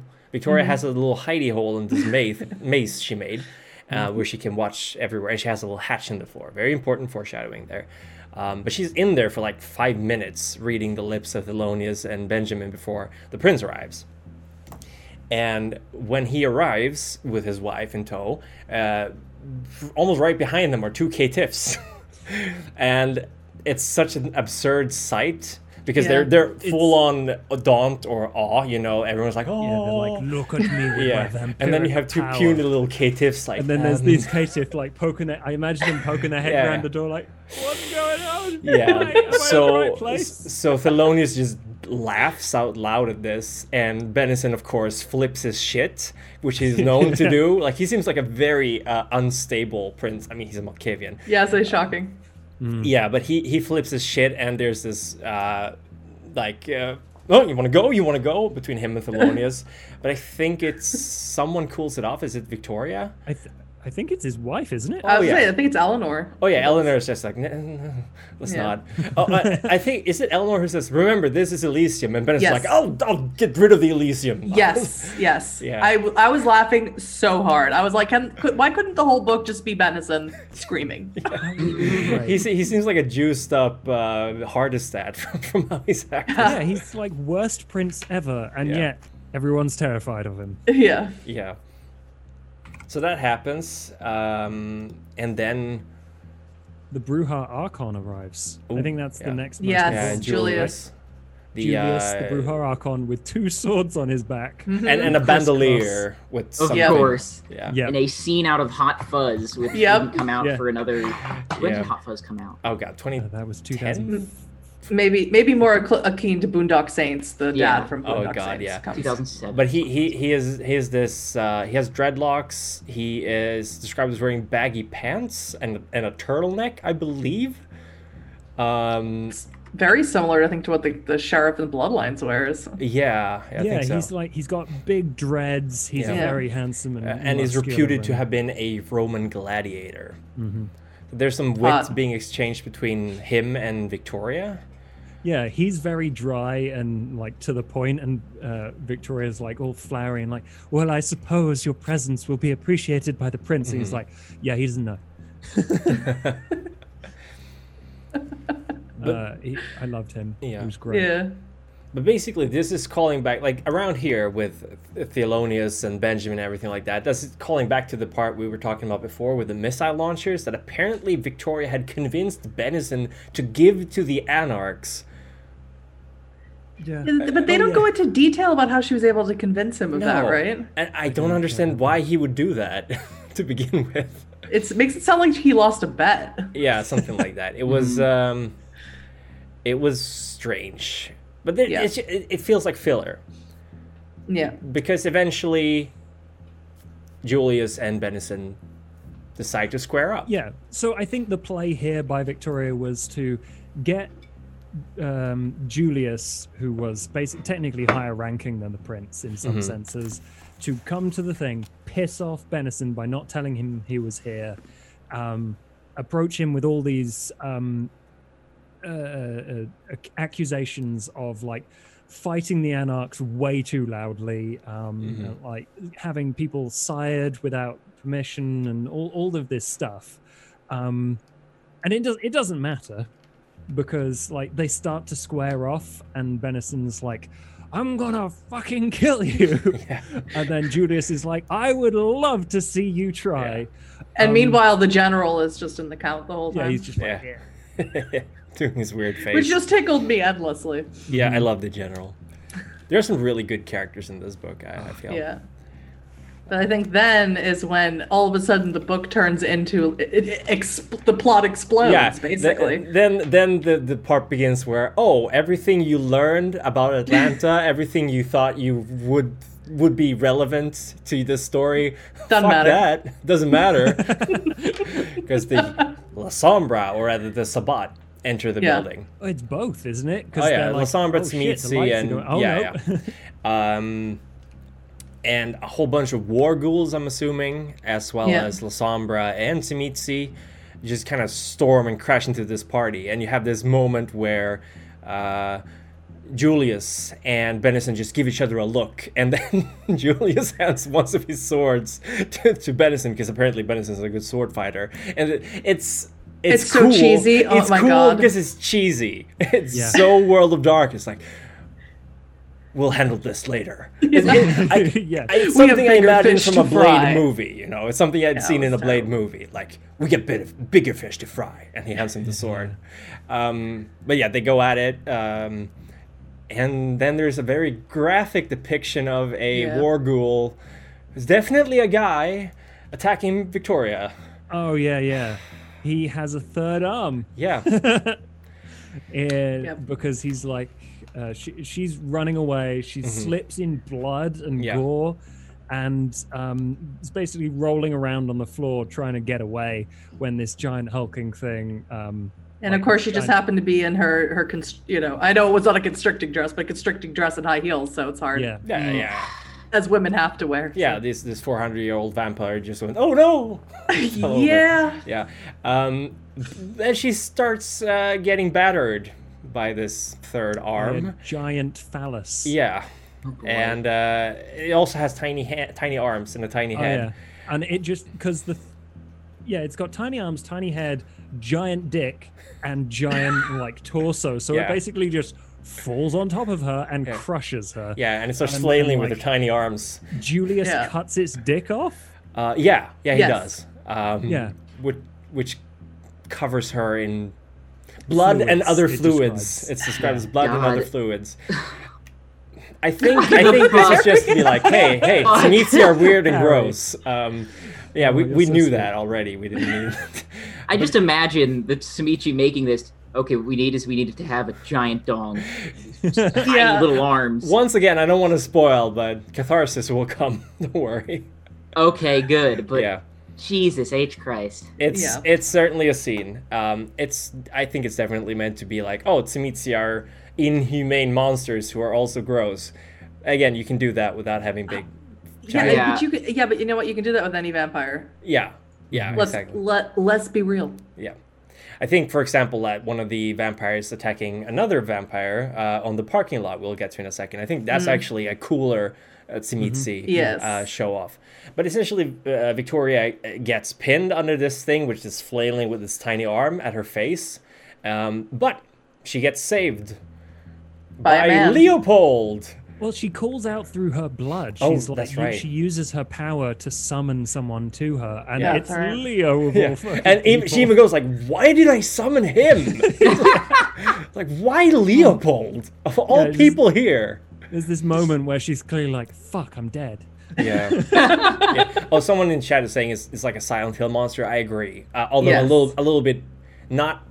I wouldn't call Silent Hill subtle, but less subtle than Silent yeah, Hill. yeah. Yeah. It's like the hypersexualization Yeah, yeah. thing, yeah. which I'm down with, but it doesn't fit. No, no. It doesn't Not when not, not when you're slapping your protagonist or one of your protagonists with it. Anyway, Either way. uh, he, he kicks, he breaks the head of the or the neck of this Warghoul, potentially Warghoul, we don't know. Um, Yeah. But then he's pulled away. We don't know what happens to him. Oh yeah, he got he gets tentacled, and there's this Yeah. internal monologue of his. he's like being thrown around. He's Yeah. like, "Hmm, why did she summon me?" Smash. Yeah, I guess it's because she's really hot. Smash. she's probably my Maybe sire. she is my sire because I heard her in my brain. arm Smash. flies off. um, but yeah, he he gets chucked out a window, um, and she manages to get into her hidden escape route. And And- she's like, "Screw these dead nerds." Yeah, When? did- What? what at what point does it? Doesn't Benison die? Doesn't he get? we don't know. I don't think we She, she, she doesn't, or she assumes that she saw it, or she thinks that she saw somebody get decapitated. Yeah, yeah, And she hears like Julius sc- like crying, like battle crying, and Yeah. then she doesn't hear that. So she yeah, assumes that most people are dead. Mhm. right. That's what it is. I, yeah. I knew it was something like that. yeah. Yeah. So we don't actually know who survived that, apart from a couple of characters. Right. But yeah, But she she makes her way to the garage. Um, she tries to get something out of Vagel's car. All the ghouls in the garage are dead, by the way. Then she's found out. She's spotted by some Sabbat, and they start chasing her. And we don't know what happens after that. and then she like celerity runs Yeah. at a million miles. Which I can just imagine looks so s- silly. But Yeah, just Naruto running at 90 Yeah. miles an hour. oh my god, Victoria Ash Naruto running. I would pay to see that. I want that fan art. Yeah, It is. yeah. It is foreshadowing because I've already started the next book. It is foreshadowing for the next book that she does mention that she doesn't feel like she's gaining it much ground. Oh yeah, yeah, that's that's, Mhm. that's true. And she's also is it is it her who's no no it's not her who's surprised that there's le- not a lot of commotion considering what's happening. Uh, that's another character because we're going back to Vagel. yes. Best character, um, unfortunately. excuse you And, Randall, um, but Excuse me, Stella, but uh, Um, so Vagel leaves this super secret, wibbly wobbly, no one knows where it is, escape route, goes into an alley, immediately surrounded by Tzimisce ghouls. like, uh, it's the Sam- Tzimisce weird, floppy people with like tentacles for fingers. And then he's like, shit, the Nosferatu sold me out. Uh, and so he tries to get away. He has this whole fight with them where he like sprays blood in their, f- uh, like Mhm. poisoned blood in their face, and like their face melts, and like he stabs one, and it goes into their bloodstream with a Yeah. like yeah, there's, ankle there- knife. there's there's two there's two giggling. Um, sorry for the bubble there again. Uh, there's two giggling weirdo spider-like vampires. There's one big brute that's just roaring, and then there's the guy with the fleshy. I think he just splits his fingers into like tendrils and and Yeah. yeah. uses them, and he gets knocked out like right away. Um, but yeah, he He, he he's like surrounded, clearly outmatched, and he has this really cool fight. I think Mhm. with these Tzimisce, and like his last ditch attempt to escape, because he has the Eye of Hazimel in his breast pocket, i- is unfortunate. When I was reading this, I was like, "Oh shit, even if he does survive, his master's probably going to just kill him for la- leaving it behind and letting it get stolen by these people. But um, yeah, he slides out of his own skin and Yeah. suit and like So snakes awesome. away into a parking lot yeah. and hides. And then they're like, "Oh, where'd he go?" And they're like, clearly big dumb brutes going, "Hey, you! Why did you let him survive?" And he drain one. Of, The big one drains someone. At and one of the like, spider "Go." twins, yeah, yeah, Um, and that was really cool. And then That he was super blacks cool. out. yeah, Then then he blacks out. yeah, And and then um, shall I do the next couple? yeah, of yeah. bits? Sure, sure. Uh, You're like so you're like so stoked on this, Josh. I love like it. Hazimel. I, Yeah. I, I fuck. I like the uh, I Vagel. like Vagel. He Yeah. was, he was cool. He Yeah, was, I like, felt the same way when I read it the first cool. time. Vagel was one of my Um, favorites. Oops. Yeah, he. Uh, ba ba ba ba. Yeah. Then after a while, he wakes up after having blacked out from the pain, and his ribs are crushed and stuff, and he's like, "I'm screwed. I can't like move. Basically, there's an entire side of my body I can't do anything with." And so he comes to the conclusion that the only source of power that might save him. I hate this bit because it was so good. He scoops out his own eye and puts the eye of Hazimel in there after like having love it. looked Yeah. for it because apparently the Tzimisce didn't know it existed. They weren't after that. He would Yeah. just he was just a target. Yeah. Like there's this whole thing where he's like, shit, they've stolen it. But no, he goes to his ruined clothes in the street and he finds it, puts it in, and then he basically puts it in um and then He- like he kind of slams his head against the. I think he slams Yeah. his head against the curb just to get yeah, it yeah, in. he's trying to get out as he's like he slams his head in and he's got his hand there and then he blacks out again. Yeah, because it's so powerful. Yeah, because Yeah. it's so strong. and he feels Uh, something in there, and then and- something wakes up. Oh yeah, and then there's a like a page of and now I am. Yeah, am whoever whoever actually has that up, can you can you? How long is it? Because I would love It's for not- someone half to read that page. out. I think it's half a page. It's like half a page, yeah. Um, Is it really that long? Um, uh, where is it? uh, I think it's in the third. Uh, yeah, here it act, is. I've got it. Yeah, Wait, right. Go ahead. Go, Jo- do do your best Okay. best voice. His laughter shook the stone walls of the tomb, so that in his delight he caused mild tremors on the lighted surface of the world. It was no matter. No one suspected he was here. In fact, no one had reason to believe he still existed at all. But now he was whole. What pleasure it would give him to play childish games again. and done. And then that's it. And It's scene. literally because all of them are like dated and timed and uh, placed. Uh, it's like Atlanta, 22nd of June, 1 o'clock in the morning. This one's like Tuesday, 22nd of June, 1999, 1.37 in the morning, the bowels of the earth. yeah, it's it's uh, it's certainly a little jarring reading that part. It was it was kind of cool because it's like a foreshadowy bit, Oh, but I was like, that's not going to pay off, is it? It would- in this like a book- D&D villain being revealed almost. Yeah. I would have put Yeah. that at the very end of the book. Yes, I would have ended the book with Well, that. they did Mhm. it. They- They doubled down on it. They did it twice. Did they do it twice? Yeah, they did it twice. There was another bit at the very end that's like, and No. something else spooky wakes Oh no, up. there was no single. This is in Manhattan. Yeah, uh, there was no single Oh, voice. right, right, bit right, right. It's like a Yeah. spooky Manhattan. A half- That's not the half- voice, though. No, a half dozen It's workers uh, get eaten up by rats. Yeah. Oh yeah. So that's uh, That's cool. That's going into the next book. But I mean, it's, it's uh, cool, yeah. but they double down on it. You can't have two two of those. Yeah, I, I agree that that, that That's part should have been in another Mm-hmm. in another novel maybe. Uh, but yeah, that's uh, Vale, and then we rejoin Leopold, who wakes up Fucking- licking gravel basically for blood. Oh yeah, he, he frenzied. yeah.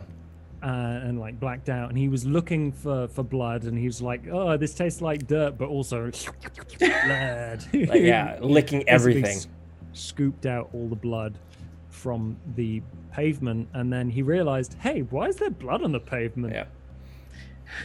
Hey, is Victoria Ash my sire? Probably, probably also. Uh, yeah. can someone else do this because I Yeah. love and hate this bit so It's much. uh, I think Chris should do this All since right. he's such a Toreador. Leopold, of course, is having a moment. licking blood. Oh Described in excruciating detail how he's got gravel and stuff. And he also picks away chewing gum from his hair and then tears out the hair. And he's got a lollipop on his chin that he pulls out, which I honestly felt then. like How? I, I was How? like, this is comedic. Um, didn't really fit the tone of the scene, if you ask me. Did they But- also throw him through a candy store? Yeah, exactly. Like apparently, kids don't like their candy in Atlanta.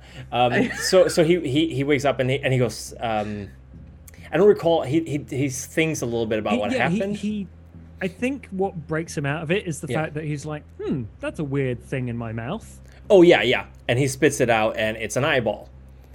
And he goes, oh, Yeah. and he drops it, and it rolls away. and then he Um, did exactly that. yeah. And um, and it looked at him. That was that was a trick. It was white, and he had it in his hand. And he's like, "What is this?" And then he turned around by movement, and it looked at him, and he was freaked out. Uh, so then he traced his blood trail up a, a s- incline, I guess, on the road, and he finds the rather messed up body of Vagel, who is unconscious. I don't think he's dead at the moment. No, probably he's not dead. torpor. Probably torpor. Leo Leo assumes that he's dead. Yeah, yeah. I think. Um, he's like, yeah.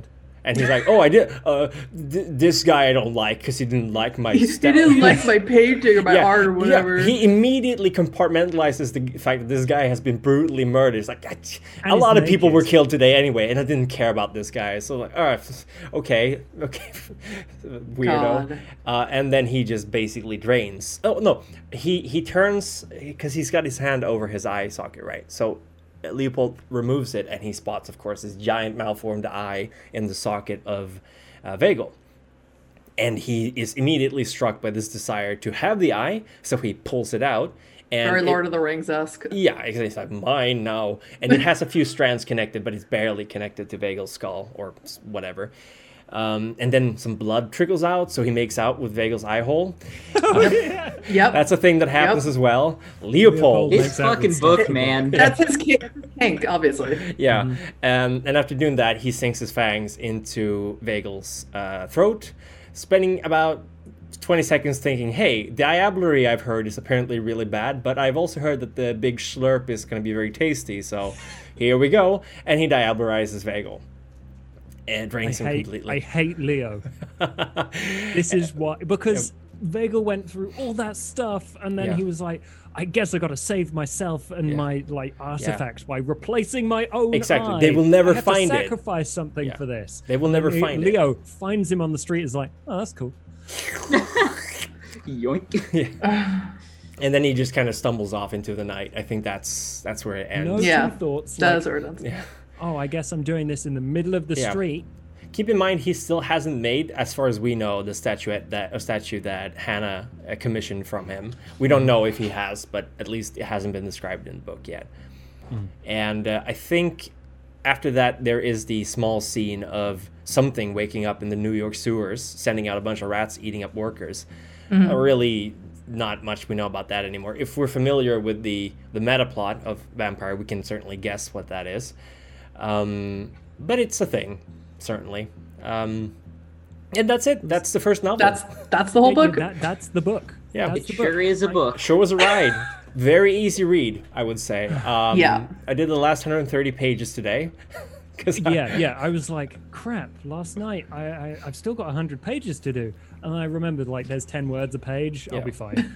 I'm, I'm gonna say again. I want to say that this is by f- no means a bad book, if you judge it by its premise, um, in the fact that it's a book based on a game.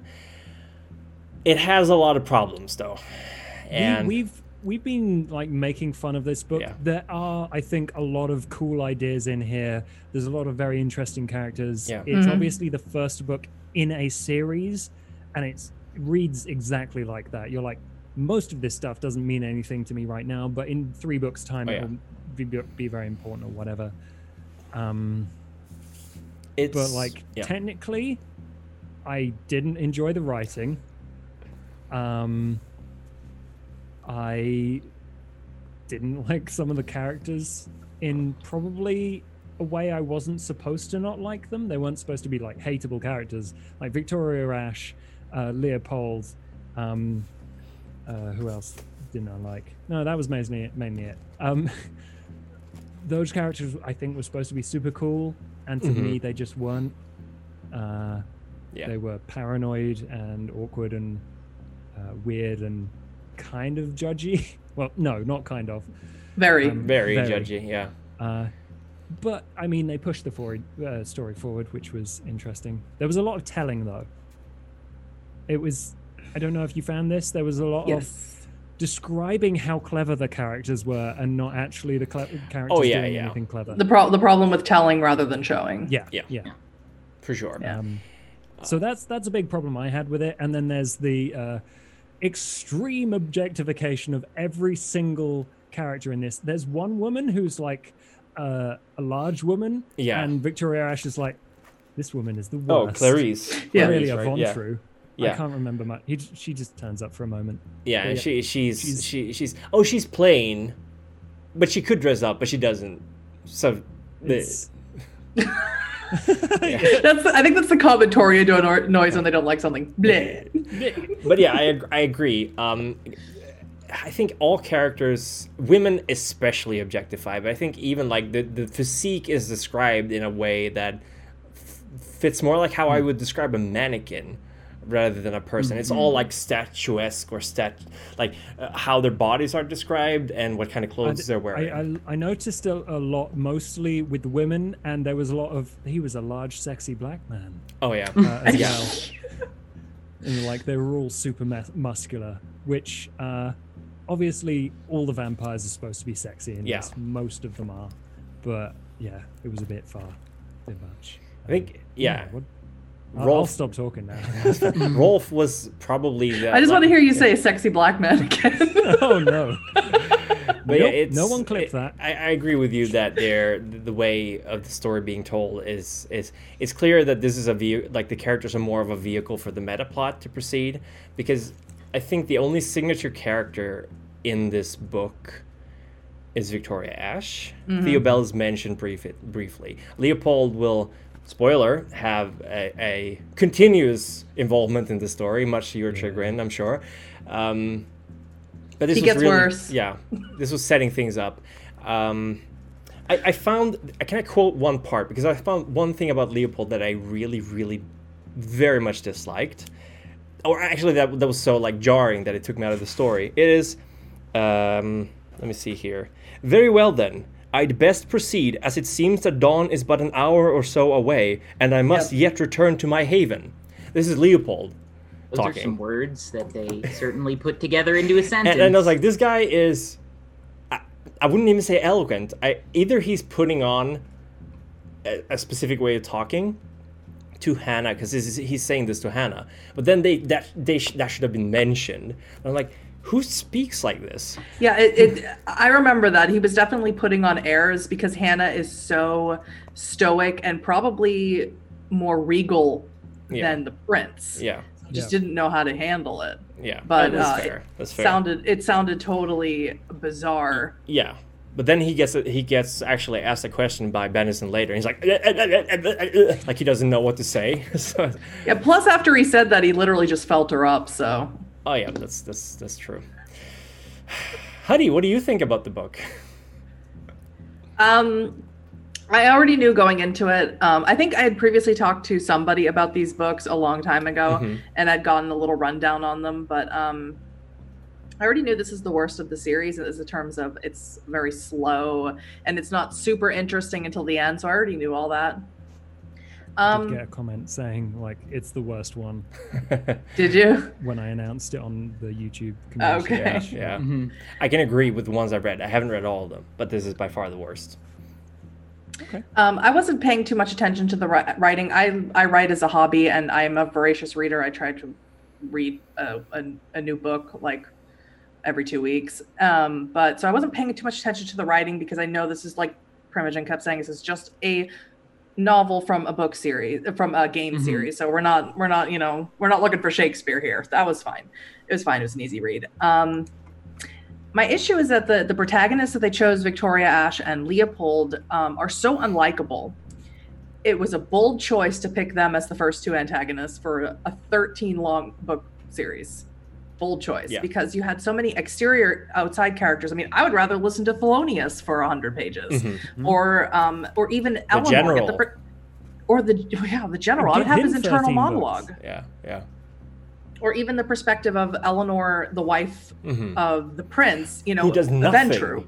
Yeah, The- The thing is, she did nothing technically in the book, but she has such an interesting position as Mhm. basically yeah. a second prince. Like Yeah. that's how she's set up, right? Yeah, I would have loved to know more about that, but instead we get, you know, um, this unbelievable. I mean, it's like 260 pages of Mhm. ennui, and I'm like, oh, I love me some. I love that. You know, I love the the, the tortured soul. Yeah, yeah. But you got to give me a little bit more. There has to be another layer to it. yeah. And not unintentionally funny segments. Yeah, and, like, Leo's why- being an idiot. Yeah, why is Yeah. Leopold tormented? Like there's there's nothing Yeah. in his life that's necessarily horrible except that he can't sculpt his sire.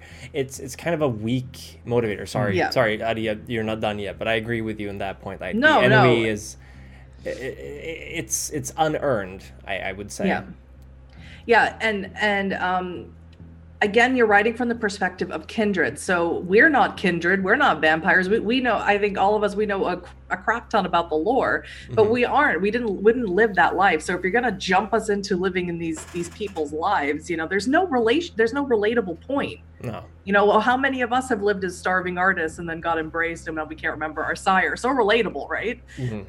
you know, the, the torment Yeah. yeah. um, or Victoria, you know, or Victoria Ash, you know, uh, she was a, a prostitute like 200, 300 years ago.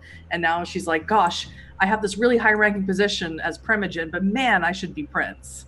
Now, let you know, I have all this money and all this power, and I'm going to rent out the entire gallery. You know, it's just not relatable. It's it's just a hard jumping in point for a first novel Oh, in yeah. a series. Yeah. Mhm. As as a political monster, though, I do like Victoria Ash. She's just like Sure. power hungry. She does all these ridiculously complicated things. She hedges her bets on like kind of flimsy, um, uh, uh, like political chances of who knows what and why and Yeah, how I, I, things. I, I, li- I like political intrigue Mm. as much as the next person. My problem with Victoria Ash is that there's a saying in almost everything is that it's kiss. Keep it simple, stupid. That is the, the the best way I could put it. Yeah. And Vic- and the problem is is when you try and think too far ahead, too many steps ahead. Even professional chess players will tell you this.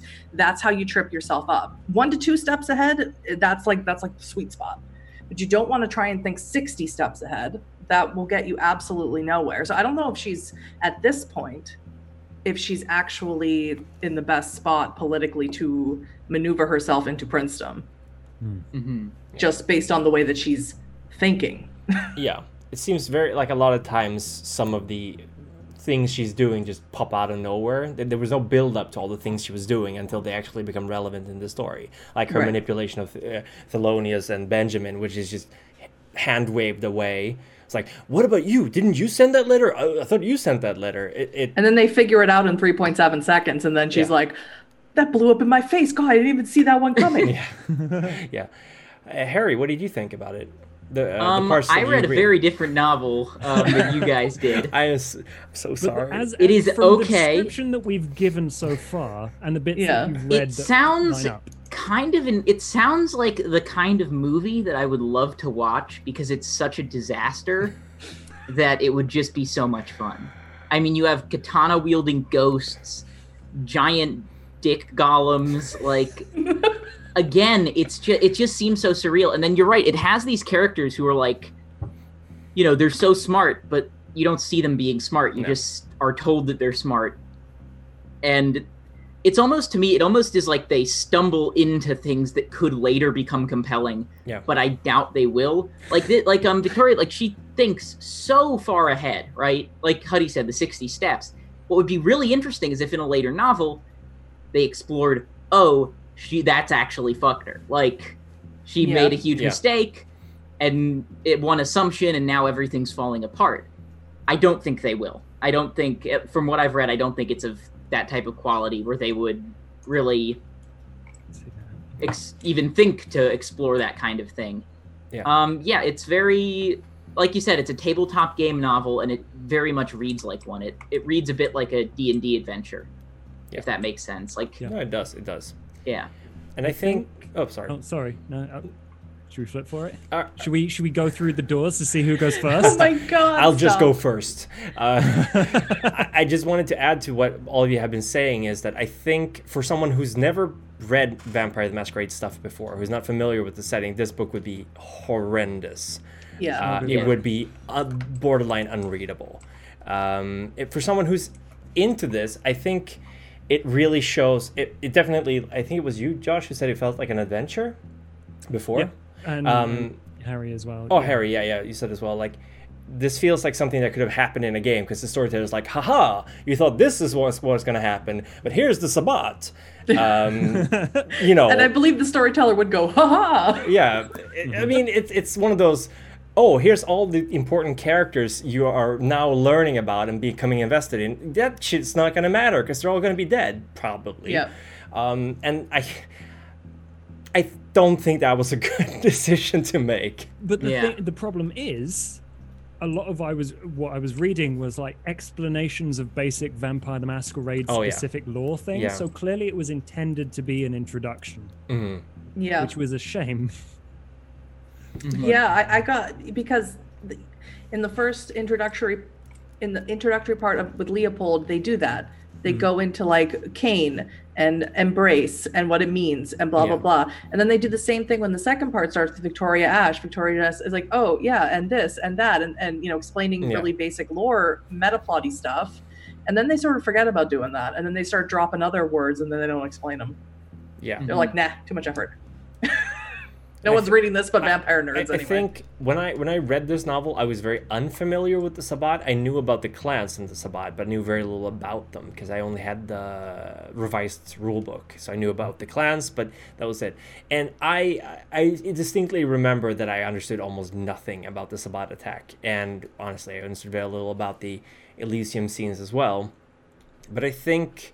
I think this is just an occasion of wanting to show off too much of the setting in one book yeah. being like, oh, here's the follower of Set who's got his own plan with the uh, Nos- Nosferatu who might be backstabbing these people, and then you have the general who's this old vampire. And so- Yeah, I feel like if I gave this to somebody who never heard of vampire, they would be like, "What the hell is this shit?"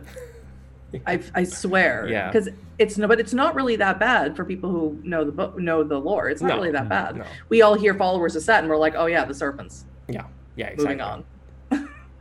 Yeah, I, I, Mhm.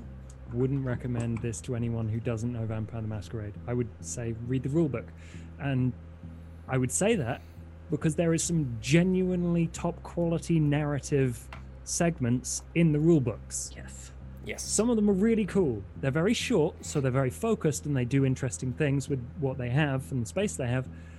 But they're so much more interesting Yeah. than some parts of this book. Um, yeah. Uh, is is there anything anyone any any final thoughts?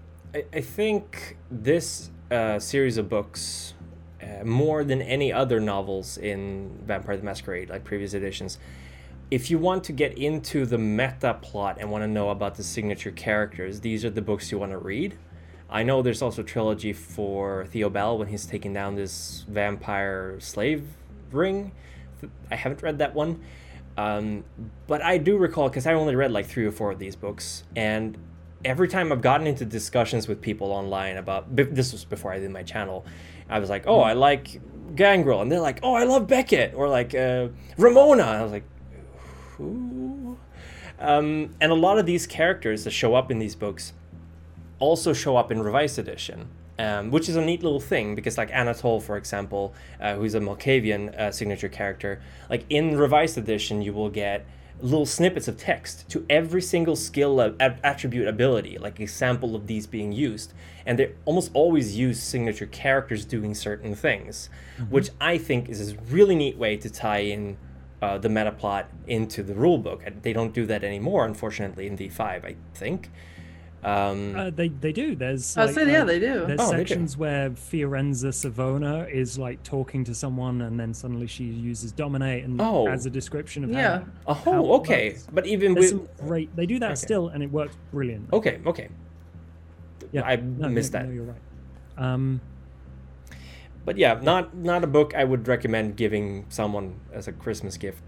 unless Yeah. they're really into vampire lore, I guess. I will say I am excited to read the next one though, which is Honestly, yeah. and and like continuing with the story as well is something I'd like. I'm- I I'm will say to put your mind at ease, it already seems better. good. That's good That's to hear. good. Yeah. Um, yeah. Should we do another one with Tzimisce in like a month? then? Absolutely. a month. I mean, it doesn't take that long to read the book, but Yeah, maybe I can read the right book this time. ah, it hurts. I'm so sorry. The shade. it's okay, really, Chris. Yeah, it's okay. yeah, I know, easy but it mistake still to make. hurts. Um, but I, I, s- I say go for it because I know for a fact that I loved this Mitzi book. Mhm. Again, this was a long time ago, so take that with a grain of salt. But it, it, it does follow. Uh, I don't think that's a spoiler. Sascha Vykos is, is the signature character of the Tzimisce book. I do know some stuff about Sascha Vykos, and they are pretty cool. Yes. Mhm. Um, they turned up in one of my campaigns. I, I didn't know. Ooh, much that's about cool. meta plot at that Mm. That is, that is really cool. Uh, Vykos is a, is a staple character. Cool. Yeah, I'm pretty I sure they were in a relationship with Francois Villon at some point, weren't they? hmm Yeah. Yeah, and they uh, they uh, did uh, the tongue ta- uh, tongue tango with Beckett in a dirty right. toilet stall in London. No, I don't remember. No, in I don't remember where. I don't know. Uh, they get around. It's a great character though. Uh, But yeah, the twenty seventh. Let's do it. Let's do. Let's Yeah. do all Oh, thirteen yeah. books. Oh, sweet Jesus! All right. We, yeah, let's let's do that. I'm I am down to read all of these books. And buy whichever ones you don't have through Josh's affiliate link. Yes. We have Yeah, give them them 25 link, cents. uh, via DriveThruRPG, where if you would like to purchase any of the books, we get a kickback from that, and um, if it's uh, if it's not like two cents, we'll actually split it between the people who are on a podcast. No, no. No, we don't want any of of your affiliate I don't want your blood money. Uh, no? Oh, okay. No, no, you- it's, it's, You it's sell- fine. It's keep your your affiliation sellout money. I I'm just, mean, I'm just happy to be here. I'm just an artist. It's like, ah. No, I'm sorry. Um, but this was a lot of fun. hmm I, I, I want to do this with all the others. If Yeah. anyone somehow is inclined to read that book from what we just did, there's the link in chat. Yeah. Yes. I just Um, want to say there are gems, like with the general, for example. There are gems in this Yeah. book that are really, really good. My, Yeah. my guess is that he's still there. Yeah, Like would, he's a be amazing. statue. No one. Yeah, Yeah, he was. He's still there right now. Right Yeah, now. Yeah. yeah. And I, Oh I don't remember what happens to Stella, but God, I hope she survived that. Just We don't justice really for know. Stella. We don't know. we don't know yet. We're gonna find out though in like a year's time when the final book has been read. Uh, oh my God, new arc in Stella. Cool. Uh, ev- everyone, uh, shill your stuff. Harry. where can we find you? Brilliant. Hi, uh, I'm Harry. I, I do a bunch of shit. Um, you can find me on YouTube at the Salubri Cat. Look that up. I'm about to reach 50 subscribers, so hell yeah. Um, um, a little bit punching above my weight on this podcast, but I also have another podcast, the Saratoga by Night podcast, um, which is on hiatus right now, but season three is coming soon. Um, I also have a third podcast or a second podcast called uh, uh, called Controlled Chaos, which is a Wrath and Glory actual play, um, and it's been nuts. It's a lot of fun. You should check it out. It's on my YouTube channel, and you can find me on Twitch.tv slash The Onyx Path like most of the time. And so yeah, that's my shit. Oh yeah, Harry underscore Wyckoff on Twitter. Sweet. Chris. Right. Uh, hi. Yes, I'm Chris, the Primogen. You can find me at the Primogen, one word, on Twitter, where I will post a lot. Otherwise, you can find me on YouTube, the Primogen, uh, which is my lore channel. I do weekly uh, lore videos and who's who's and vampire, as well as some other stuff. And uh, I will also soon be starting a one on YouTube Giov- Giovanni Chronicles storytelling session because that's it's gonna be fun. Um, It's lots of super work. cool. Yeah, it is First a great. part's out, and you should check it out. It's super cool. Oh, thank you. Um, I also do some storytelling on the Onyx Path. I run uh, the Little Brook reunion, which will be ending next week, next Thursday. Oh boy. Harry's on it. We're all gonna fucking die. No, no, no, no, no. Why would you say that? Uh, but yeah, that's more or less what I do. Huddy! Huddy, it's me. Um, I'm Huddy from Huddy von Schland. You can Huddy von Schland on YouTube, where I make Vampire the Masquerade lore videos. I make Wraith the Oblivion lore videos. I make Mage the Ascension lore videos, and I recap LA by Night, among other things. uh, and you can also find me on Twitter, also Huddy von Schland, where mostly I just geek out about vampire stuff, twenty four seven on there.